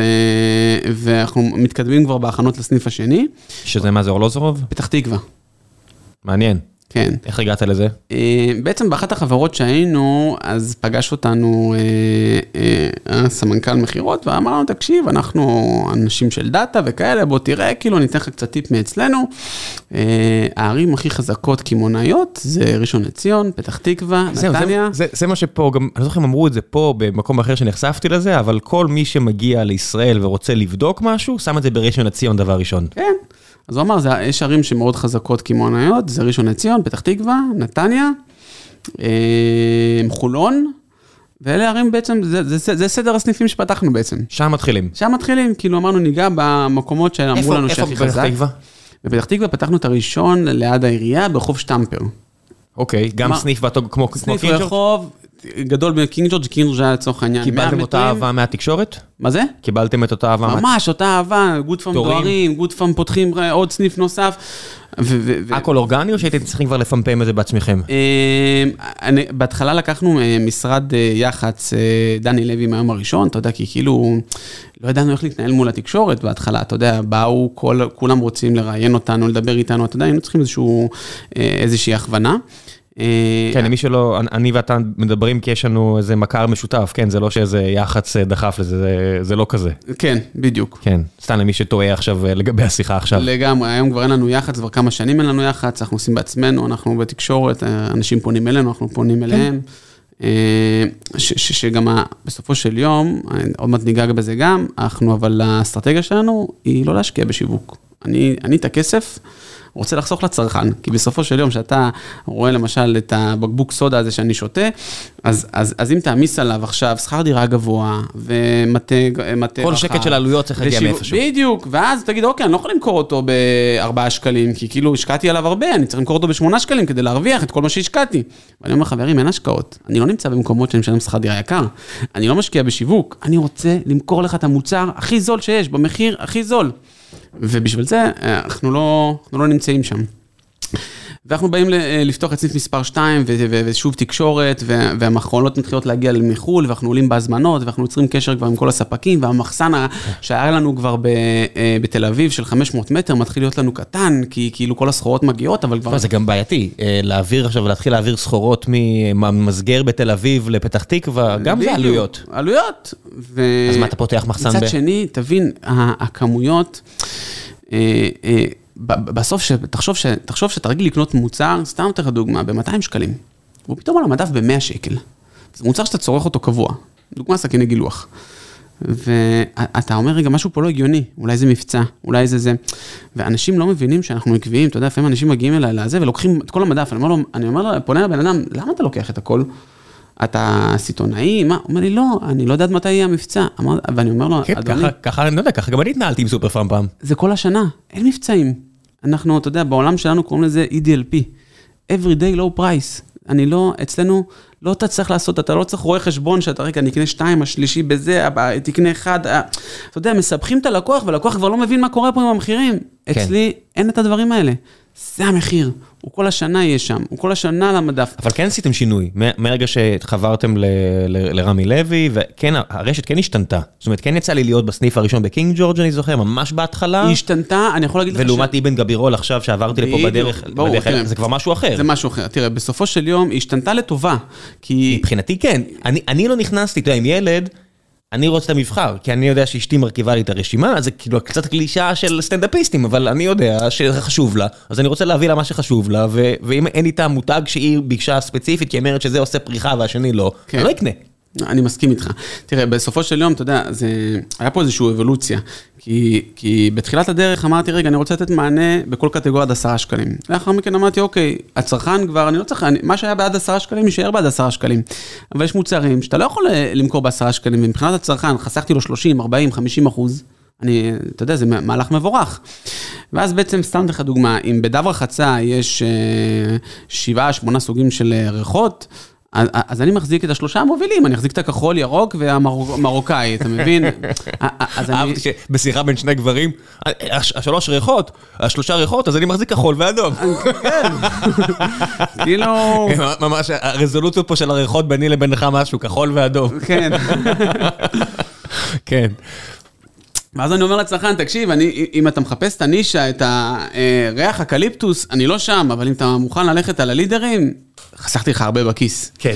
ואני חושב שהבעיה הגדולה הייתה של הצרכנים, שאנחנו הפכנו להיות המחסנים של הרשתות שיווק. כי מה קורה? שאני בא לסופר, או, או לפארמה אה, שליד הבית, ואני רואה, רגע, אני משתמש בדב שעולה 17.90, אה, אבל עכשיו הוא במבצע ב-12.90, אז, אז, אז שפעם הבאה אני לא אדפק במחיר, אני אקח כבר 6, 7, 8, 9, 10 יחידות. 20, מה אכפת לך? כן, 20 יחידות, אבל מצד שני, ה-20 יחידות האלה, אני לא אגמור אותם עוד 4 חודשים. ואז בסוף אתה מוציא משהו שאתה לא באמת צורך אותו באותה תקופה. נכון. ואני בא ואומר לך, חביבי, לא רק שאני לא 12.90, אני 10 שקלים, אני כל השנה אהיה 10 שקלים, ותקנה כל פעם כמה שאתה צריך, ואני כן. פה ליד הבית שלך. אתה יודע, לפני כמה זמן, כאילו, היה באיזה תוכנית רדיו, באמת, לא מפורסם, לא מאומן, לא כלום. אה, אה, הוא אמר, אה, אחד השדרנים אמר, אה, אביעד קיסוס זה היה, אמר, אני מפחד לעבור דירה, אם אין לי את הצהוב הזה מתחת לבית. וכאילו, תבין מה, מה, מה גרמנו לפה? גרמנו לפה לאנשים שכאילו הפכנו להיות אה, אנשים חושבים שהוא עובר דירה. אם, אם, אם אני קיים ליד הבית החדש שלו, זה כאילו, כן, זה מטורף. זה, זה קיים בארצות הברית עם Whole Foods ו Trader Joe, שנדל"ן אשכרה, יש קורולציה בין מחירי נדל"ן לבין רשתות קמעונאיות ספציפיות כאלה ואחרות. כי בסוף זה משפיע לך על, אה, על המחיה. אתה... התרגלת. כן. כן. אה, ודארנו, אוקיי, אנחנו דוהרים לסניף השני והשלישי והרביעי, ואתה יודע, טפו טפו טפו, הכל דופק כמו שצריך, והצרכנים, אתה יודע, אנחנו... זה באמת היה מה שאמרת, פתח תקווה, נתניה, ראשון לציון. פתח תקווה, נתניה, ראשון לציון, חולון, אלה הסניפים. עשית את אלה לפני שחזרת לתל אביב מספר 2? אה, עשיתי את זה לפני שחזרתי לתל אביב מספר 2, כן. כשהגעת לתל אביב מספר 2 כבר הגעת הרבה יותר מבושל?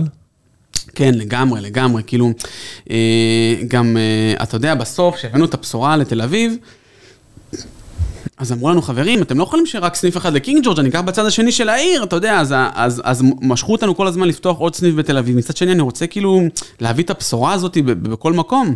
עד כמה חשוב הדברים הקטנים וכמה מהר גילית את זה, למשל, לא יודע מה, החטיף חלבון ב-11.90, אה, שיהיה מקדימה.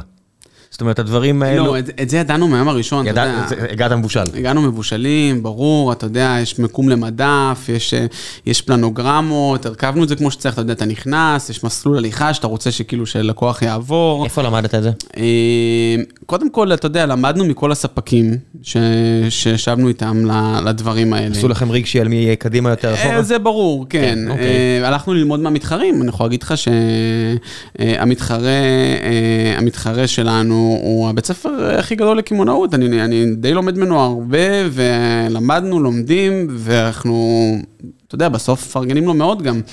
אה, אתה יודע, הוא גם לא בא להגיד שהוא שחקן של מחיר, אני בא ואומר, חברים, אני נותן לכם, אה, אה, להפך, בעצם... הם מספרים על יוקרה, ועל כל הקשקושים האלה שאני אומר, שאני קונה שמפו, באמת, אני את התחת. בדיוק. בניגוד, בניגוד, בניגוד לסופר, ששם אני כצרכן יותר, אני אומר, אם הסופר מגעיל, יותר מבאס אותי לקנות אוכל, כי האוכל חשוף, בטח ירקות ופירות. אתה- בשמפו, מה אכפת לי? אתה רוצה שאני אגיד לך משהו? רק מחיר. בסופו של יום אתה שואל, רגע, יש uh, סתם היגיינה נשית, נמכרת בסופר ונמכרת בפארמים. למה בפארמי הולכת יותר? כי זה לא ליד עגבניה. בדיוק, תחשוב שהיגיינה זה צריך להיות משהו נקי ואסתטי, ואישה שעכשיו רואה עגבנייה מרוחה על הרצפה, זה לא המקום שלה, אתה יודע, יש לי עוד תיאוריות. אני חושב שהרבה מהקניות זה גם הרבה אה, רשימות והגבר קונה, ואז אה, אני מתבלבל כי אני לא יודע בדיוק מה היא רוצה. בדיוק, אני כבר יש לי דוקטורט בזה, תדע לך. בסדר, גם לי, כי חטפתי בו ראש מספיק פעמים, אני לא, אני אבל כמו אדיר מילר. תחשוב שאני סוחר בהיגיינה נשית, אני פתאום יושב עם ספק, ואני עם מוליך, בלי מוליך, עם כנפיים, בלי כנפיים. אתה יודע, אני בא לי, אומר לאשתי, תקשיבי, אל תשתמשי בזה. סגול, כחול. היא אומרת לי, תגיד לי, מ- מאיפה אתה מבין בדבר הזה? אתה יודע, סחבק מבין, אתה אומר. סחבק מבין, לגמרי. ונשים, עבור, עבור הרבה נשים, הסופר פארם זה, זה מערכת יחסים. כן. פארמה, עזוב סופר פארם, נעשה להם פרסומת. כן, זה אה, מערכת יחסים, אבל אתה יודע, בסופו של יום, זה מערכת יחסים, אבל בסוף, אתה יודע... אבל כן, כן הלכתם לכיוונם. שוב, אני... אני הלכנו כי, לכיוונם, כי עניין אותי הסניף הזה שפתחתם פה, גם כי אני מכיר את מי שמכר לכם אותו, אז בגלל זה גם התעניינתי יותר, אבל הוא הרבה יותר דומה למתחרה שלכם. ברור. החנות שם הרבה יותר יפה, הרבה נכון, יותר נכון, גדולה. נכון. היה חשוב לנו בסופו של יום לשמור על אותה חוויה. זאת אומרת, הסניפים שלי הם נקיים ואסתטיים ומסודרים, ויש לך את הריח הנכון ואת המוזיקה ברקע, אני רוצה לתת לך פשוט את אותה חוויה, פשוט עם, ועם אותם מוצרים, אבל עם מחיר תחרותי. ו- אה, אפשר לשפר עוד? אה, אה, מבחינת מחיר, רגע, מבחינת מחיר. אפשר לשפר עוד, הגעתם לנקודת המינימום? אנחנו עושים את המקסימום, תמיד. אוקיי, בוא נשאל אחרת. מישהו יכול לבוא עליכם? לא, את- אתם בנקודת האופטימום? כן, אני יכול להגיד לך שבאו באו הרבה שחקנים שאתה יודע, בסוף, אה, אה, אלא אם כן הוא מסבסד את ההפסד, ברור. או שהוא מסבסד, אבל, אבל אתה יודע, אחד הדברים שחשובים, אתה יודע, זה מצחיק, אה, אחת הכתבות בטלוויזיה עשתה כתבה לפני כמה זמן, שחקן חדש שנכנס לשוק, באמת, תחרות זה דבר מבורך, אני, אני מברך על תחרות, שייכנסו עוד, עוד מתחרים, אני לא חושש, אבל, והיא הכתירה אותו, והמלך החדש וזה, וכמה חודשים אחרי זה הוא סגר. אני אפילו- לא, טוב, זה לא לא נצא שמות. בדיוק, אבל לא כי אתה. לא מהשוק ולא מהתחום, ואז, כן. אמרתי לה, אה, אה, למה את לא עושה עליו עכשיו כתבה גם שהוא סגר? כאילו, המלכת אותו מהר מאוד. מי זה, היא כתבת מסוימת? כתבת, כן, והיא אומרת לי, לא, אתה יודע, זה יותר סקסי, אתה יודע, בסוף לרשום על זה, מאשר לרשום על מישהו שסגר, אין לי מה להביא בשורה שם. וזה מה שאני בא להגיד, הצרכן בסוף, תראה, אנחנו עקביים, אנחנו מהיום שפתחנו, עד היום, אנחנו אה, אה, שומרים על אותו DNA, על אותו גרעין, על אותו, אתה יודע, זה אותו לב שפועם שם, וזה מה שצריך לראות, זה לא, אין תנודתיות, אתה יודע, אנחנו עקביים במחיר, אנחנו עקביים בתחרות, אנחנו, אנחנו, אנחנו, אתה יודע, אנחנו נלחמים, במיוחד בימים אלו, אה, זה, זה כאילו... אנחנו, אתה יודע, שספק בא אליי להעלות מחיר, אני, אני לא מוכן לקבל את זה. באמת, אני לא מוכן לקבל את זה, כאילו, אני לא... ברמת הלך מכאן אז אני אעבוד עם מישהו אחר? מה, מה זה לך מכאן? אני לא יכול להגיד לו לך מכאן. זה בדיוק הבעיה. אז מה זה אומר אתה לא תקבל את זה? אבל אני יכול להגיד לך שמצאתי את עצמי בחודש האחרון, נוסע שש פעמים לאירופה. ולחפש אלטרנטיבות, כי, כי אני אומר לעצמי, די, אני לא מוכן.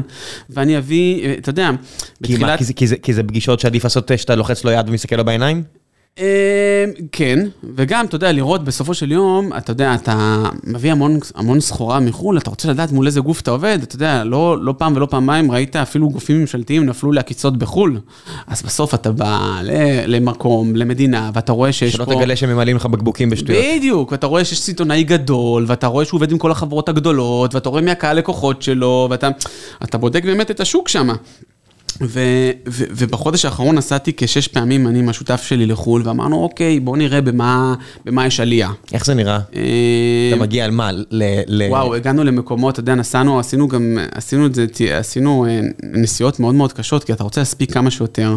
ואתה יודע, אתה תבין שנסיעות כאלה, אנחנו עוצרים שנייה את העסק ונוסעים לטפל בדברים כאלה, זה... זה... מה, זה, זה פולין, סלובקיה כזה?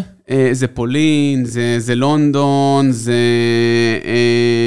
זה גרמניה, זה, זה כל מיני מקומות, ואתה מוצא, וזה טורקיה, ואתה אומר, רגע... מה, טורקיה זה, זה נראה לי סופר אטרקטיבי עכשיו עבורך. הלירה התרסקה. לגמרי. איך זה לא בוננזה עבורך?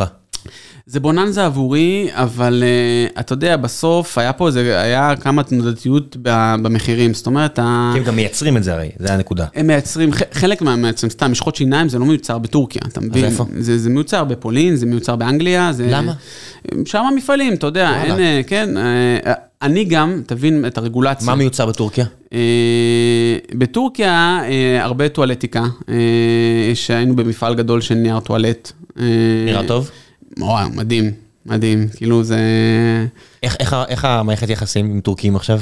אה, מאוד טובה, האמת הרגשנו, לא יודע, באנו, תראה, אנחנו נסענו לפני כל הברדק שהיה עם, עם איראן וכאלה. יש כל הזמן ברדק עם יש טורקיה. יש כל הזמן ברדק, בדיוק. לפני איראן היה את הזוג הזה שנעצר, תמיד יש משהו נכון, איתם. נכון, נכון, אתה יודע, בסוף, לא יודע, באנו ממוקדים, באנו לעשות את ה... כן, זה, זה לא שלא ציינת לפני חצי שעה את אינדונזיה, מדינה שאסור לנו לדרוך בה, כן? כן, אבל תמיד, טוב. נגיד באינדונזיה לא נסעתי לשם, אבל... אני מכיר מספיק אנשים שכן, זה בסדר. כן, אבל... ולא אבל, מוסדניקים. אבל קניתי סחורה מספק שכאילו קיבלתי עליו הרבה המלצות ממכרים שלי שעבדו איתו, ו... ו, ו... כן, נו, עזוב, כסף מנצח הכל. נכון, נכון, לגמרי. אתה יודע, מלחמות דת זה נחמד, אבל אם יש ביזנס זה תמיד מנצח. לגמרי, לגמרי. זה לא באמת מעניין אף אחד. נכון. ו... וזהו, ונסענו, ו... והמטרה היא בעצם, אני כאילו נורא רוצה לשמור על הצרכן, ואני נורא לא מוכן שיעלו לו מחיר, אבל אני רוצה להגיד בסופו של יום, חברים, הכוח קנייה נמצא אצלנו, אצלנו הצרכנים. כי כשאני נותן, אתה יודע, בסוף בכל קטגוריה, יש שחקן מוביל. וש... ו... ואתה אומר, השחקן המוביל הזה מוכר במחיר יקר, אני, אני לא אקנה אותו. ואם לא נקנה אותו, הוא יוריד את המחירים. כי ברגע שאנחנו ממשיכים לקנות אותו, הוא אומר, מה? אני מוכר הכי הרבה, קונים אותי, אני יכול לעלות, עדיין יקנו אותי. ברגע שאנחנו עכשיו נגיד לו, לא, לא, לא, לא, אנחנו לא מוכנים עוד. אנחנו, אנחנו, אנחנו נקנה מ, מ, מ, מ, דווקא ממישהו שהוא תופס נתח שוק קטן יותר, אז פה בעצם, פה בעצם יהיה הפתרון. יש לכם סיכוי ל... למותג משלכם? אז קודם כל אני יכול להגיד לך ש... כי המתחרים שלכם כן עושים את זה. אז קודם כל אני יכול להגיד לך... וגם שותף העסקי שלך עושה את זה. אז אני אגיד לך שיש לנו מותג פרטי. איזה? שהוא נקרא גוד פארם. יש לי... מה תחתיו? הוא חולק לקטגוריות, יש לי הכל. וואלה? כן, יש לי גוד פארם, אנחנו מחולק, יש לי גוד פארם dental, יש לי גוד פארם baby, יש לי... אבל הייתי בגוד פארם, איפה זה? אז... טוב, לא שמתי לב כנראה. כמעט אני רוצה להגיד לך שמה שקרה בשנים האחרונות, לכולם, הם התחילו לחזק את המותג הפרטי. אני יכול להגיד לך שבקבוצת רמי לוי, המותג הפרטי, הפרטי תופס נתח שוק של כ-30 אחוז כבר. אתה לא תופס את עצמך קבוצת רמי לוי? מה זה קבוצת רמי לוי? לא, אני לך, לא, אני קבוצת רמי לוי, אבל כאילו ברמי לוי, אתה יודע, בסופר בסוף זה, אתה יודע, רמי... סופר זה סופר. כן, אבל גם רמי קיים המותג פרטי שלו כבר עשרות שנים. דרך אגב, הנה עוד בן אדם, שכשפגשתי אנשים שאשכרה מוכרים וקונים ממנו סניפים, אמרו לי שזה רמי בעצמו שמגיע, רמי בעצמו. עם כל המיליארדי שקלים שרשומים על שמו, הוא עדיין מגיע וסוגר עסקאות. אני באמת, אתה יודע, הבן אדם, הבן אדם, אתה יודע, אתמול הייתי איתו במקרה יום שלם, אנחנו חברים מאוד מאוד טובים, ואנחנו מדברים ביום יום, ו, והוא בן אדם, הוא איש עבודה. כן, זה מה שכולם אומרים עליו. הוא נמצא שם הכי מוקדם, הוא נמצא, ב, ב, אנחנו יושבים ביחד במרכז לוגיסטי שלנו במודיעין, והוא נמצא שם ראשון בבוקר, ו, והוא, ובסוף היום, אתה יודע, בשמונה בערב, שמכבים את האורות, הוא עדיין שם.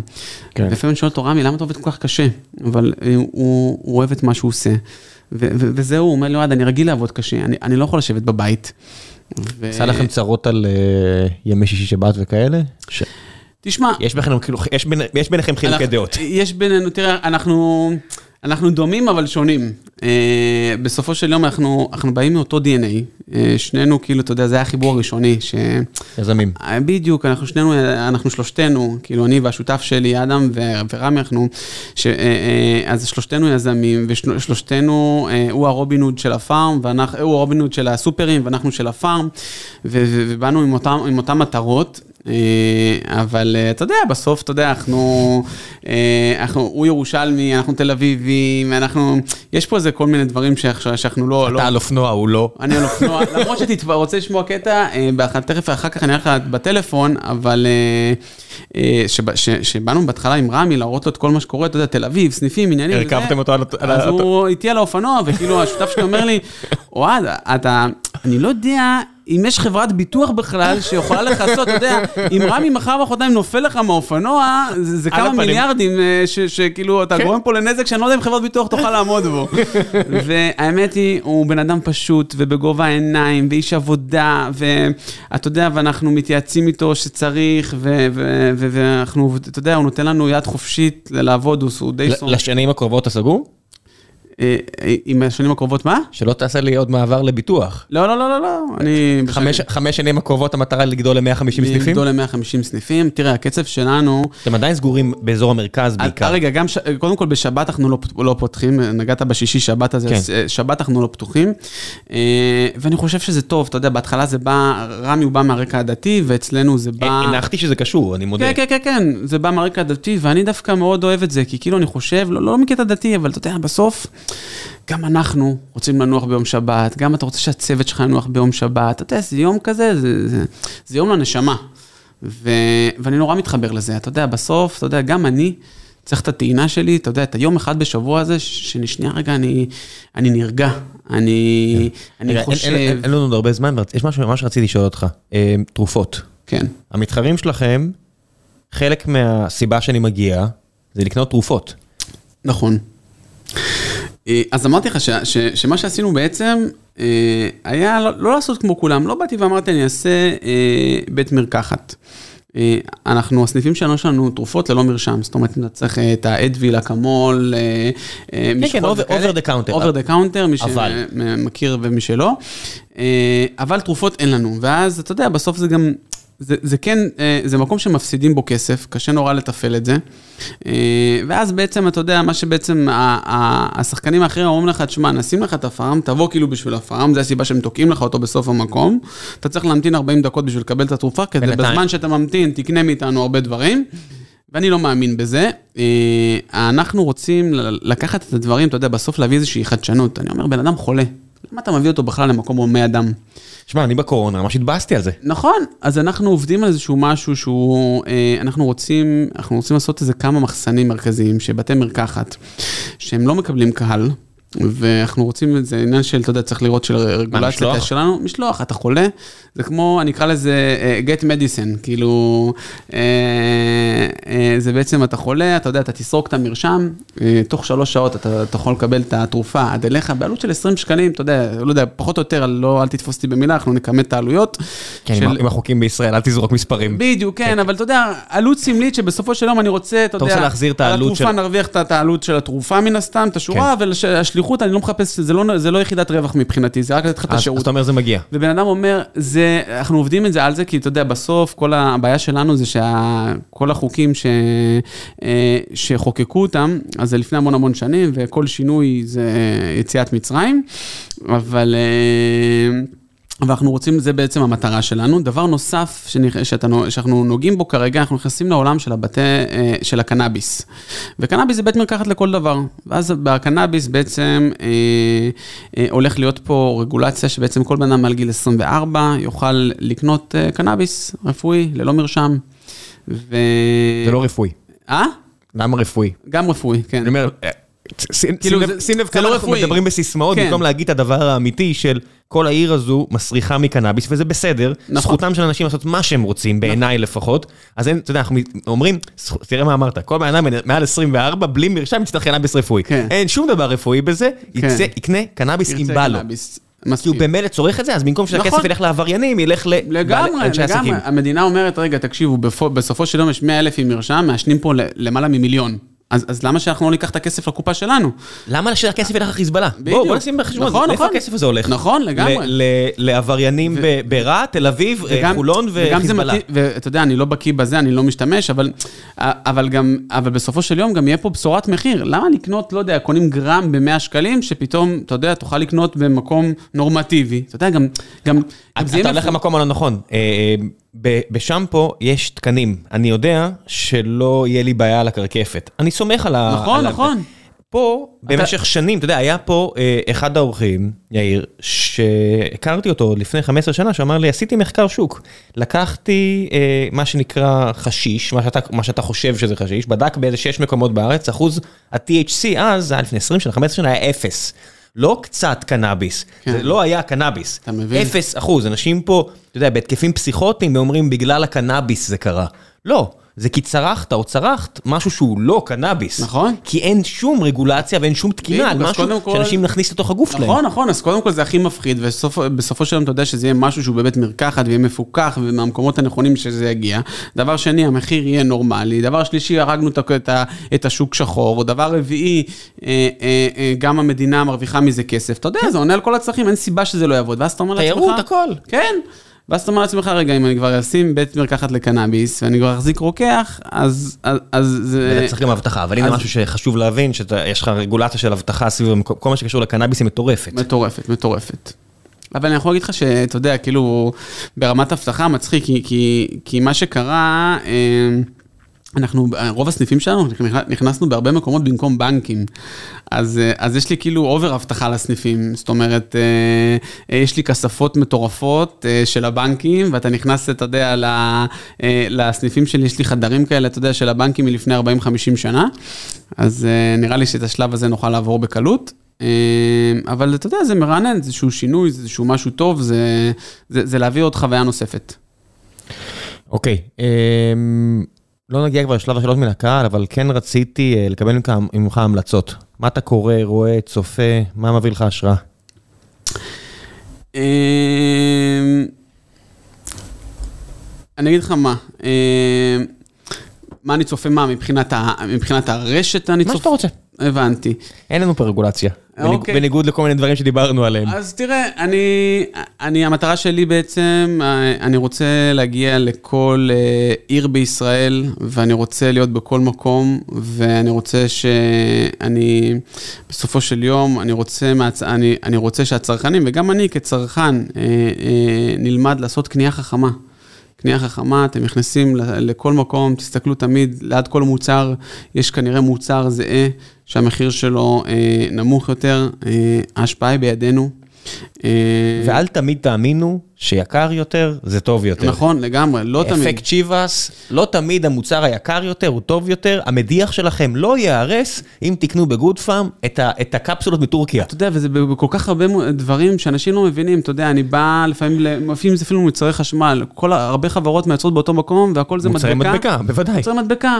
ו- ו- ועזוב, אני הולך איתך למוצרים שלנו, אתה יודע, תהפוך הרבה פעמים את המוצר, ש- את המוצר של, ה- של החברה המובילה, ותהפוך את המוצר של ה private label, ותראה שזה אותו ספק, אותו מוצר, אותו רכיבים, ב-40 אחוז פחות. גם כאילו- השיווק הוא כל כך כאילו בוטה, אתה יודע, אתה בא לאיזה רשת חנויות בהרצל שם, אתה קונה מדיח, והוא אומר לך, עזוב, אם אתה קונה את המדיח הטורקי, זה יתקלקל, בוא תקנה את המדיח הגרמני. כן. ואז אתה קונה את המדיח הגרמני, ואז הוא אומר לך, רק תקנה את הביטוח, בוא אני אוסיף לך את שליש, שליש מהמחיר על ביטוח, כי אתה יודע, למקרה שיתקלקל, אמרתי, אבל רגע, זה כל הרעיון שקניתי את הגרמני ולא הטורקי, אז נכון, מה זה נכון. הקשקוש הזה? לגמרי, אני אם לא... אתה לא מאמין בזה ואתה עושה עליי אפסל של ביטוח, אז למה שאני אאמין בך? אתה יודע, בהרבה דברים, בדיוק השבוע המנ... המנהל אה, בינוי שלי דיבר איתי על איזשהו, על, על משהו, אומר לי, תקשיב, אוהד, אתה יודע, אתה עושה לפעמים, אתה, כמו שאמרת, את המנויים האלה, והרבה פעמים אני בא ואומר, רגע, אם אני עושה מנוי, ל- לכל הרשת שלי, סתם לתקלה של חומרה, אה, אז תעשה 50 סניפים, כפול איקס כסף שאני אשלם, לא עדיף לי כבר שיהיה תקלה לקרוא לטכנאי ולשלם את הזה, כאילו הכסף שאני מזין אותם כל חודש, הוא לא... לאבי- לאביס אין ביטוח, אני אספר לכם, אם יש לך מספיק דאטה, אתה לא צריך גורם שלישי, אתה נכון. כבר יודע לתמחר את זה במוצר שלך.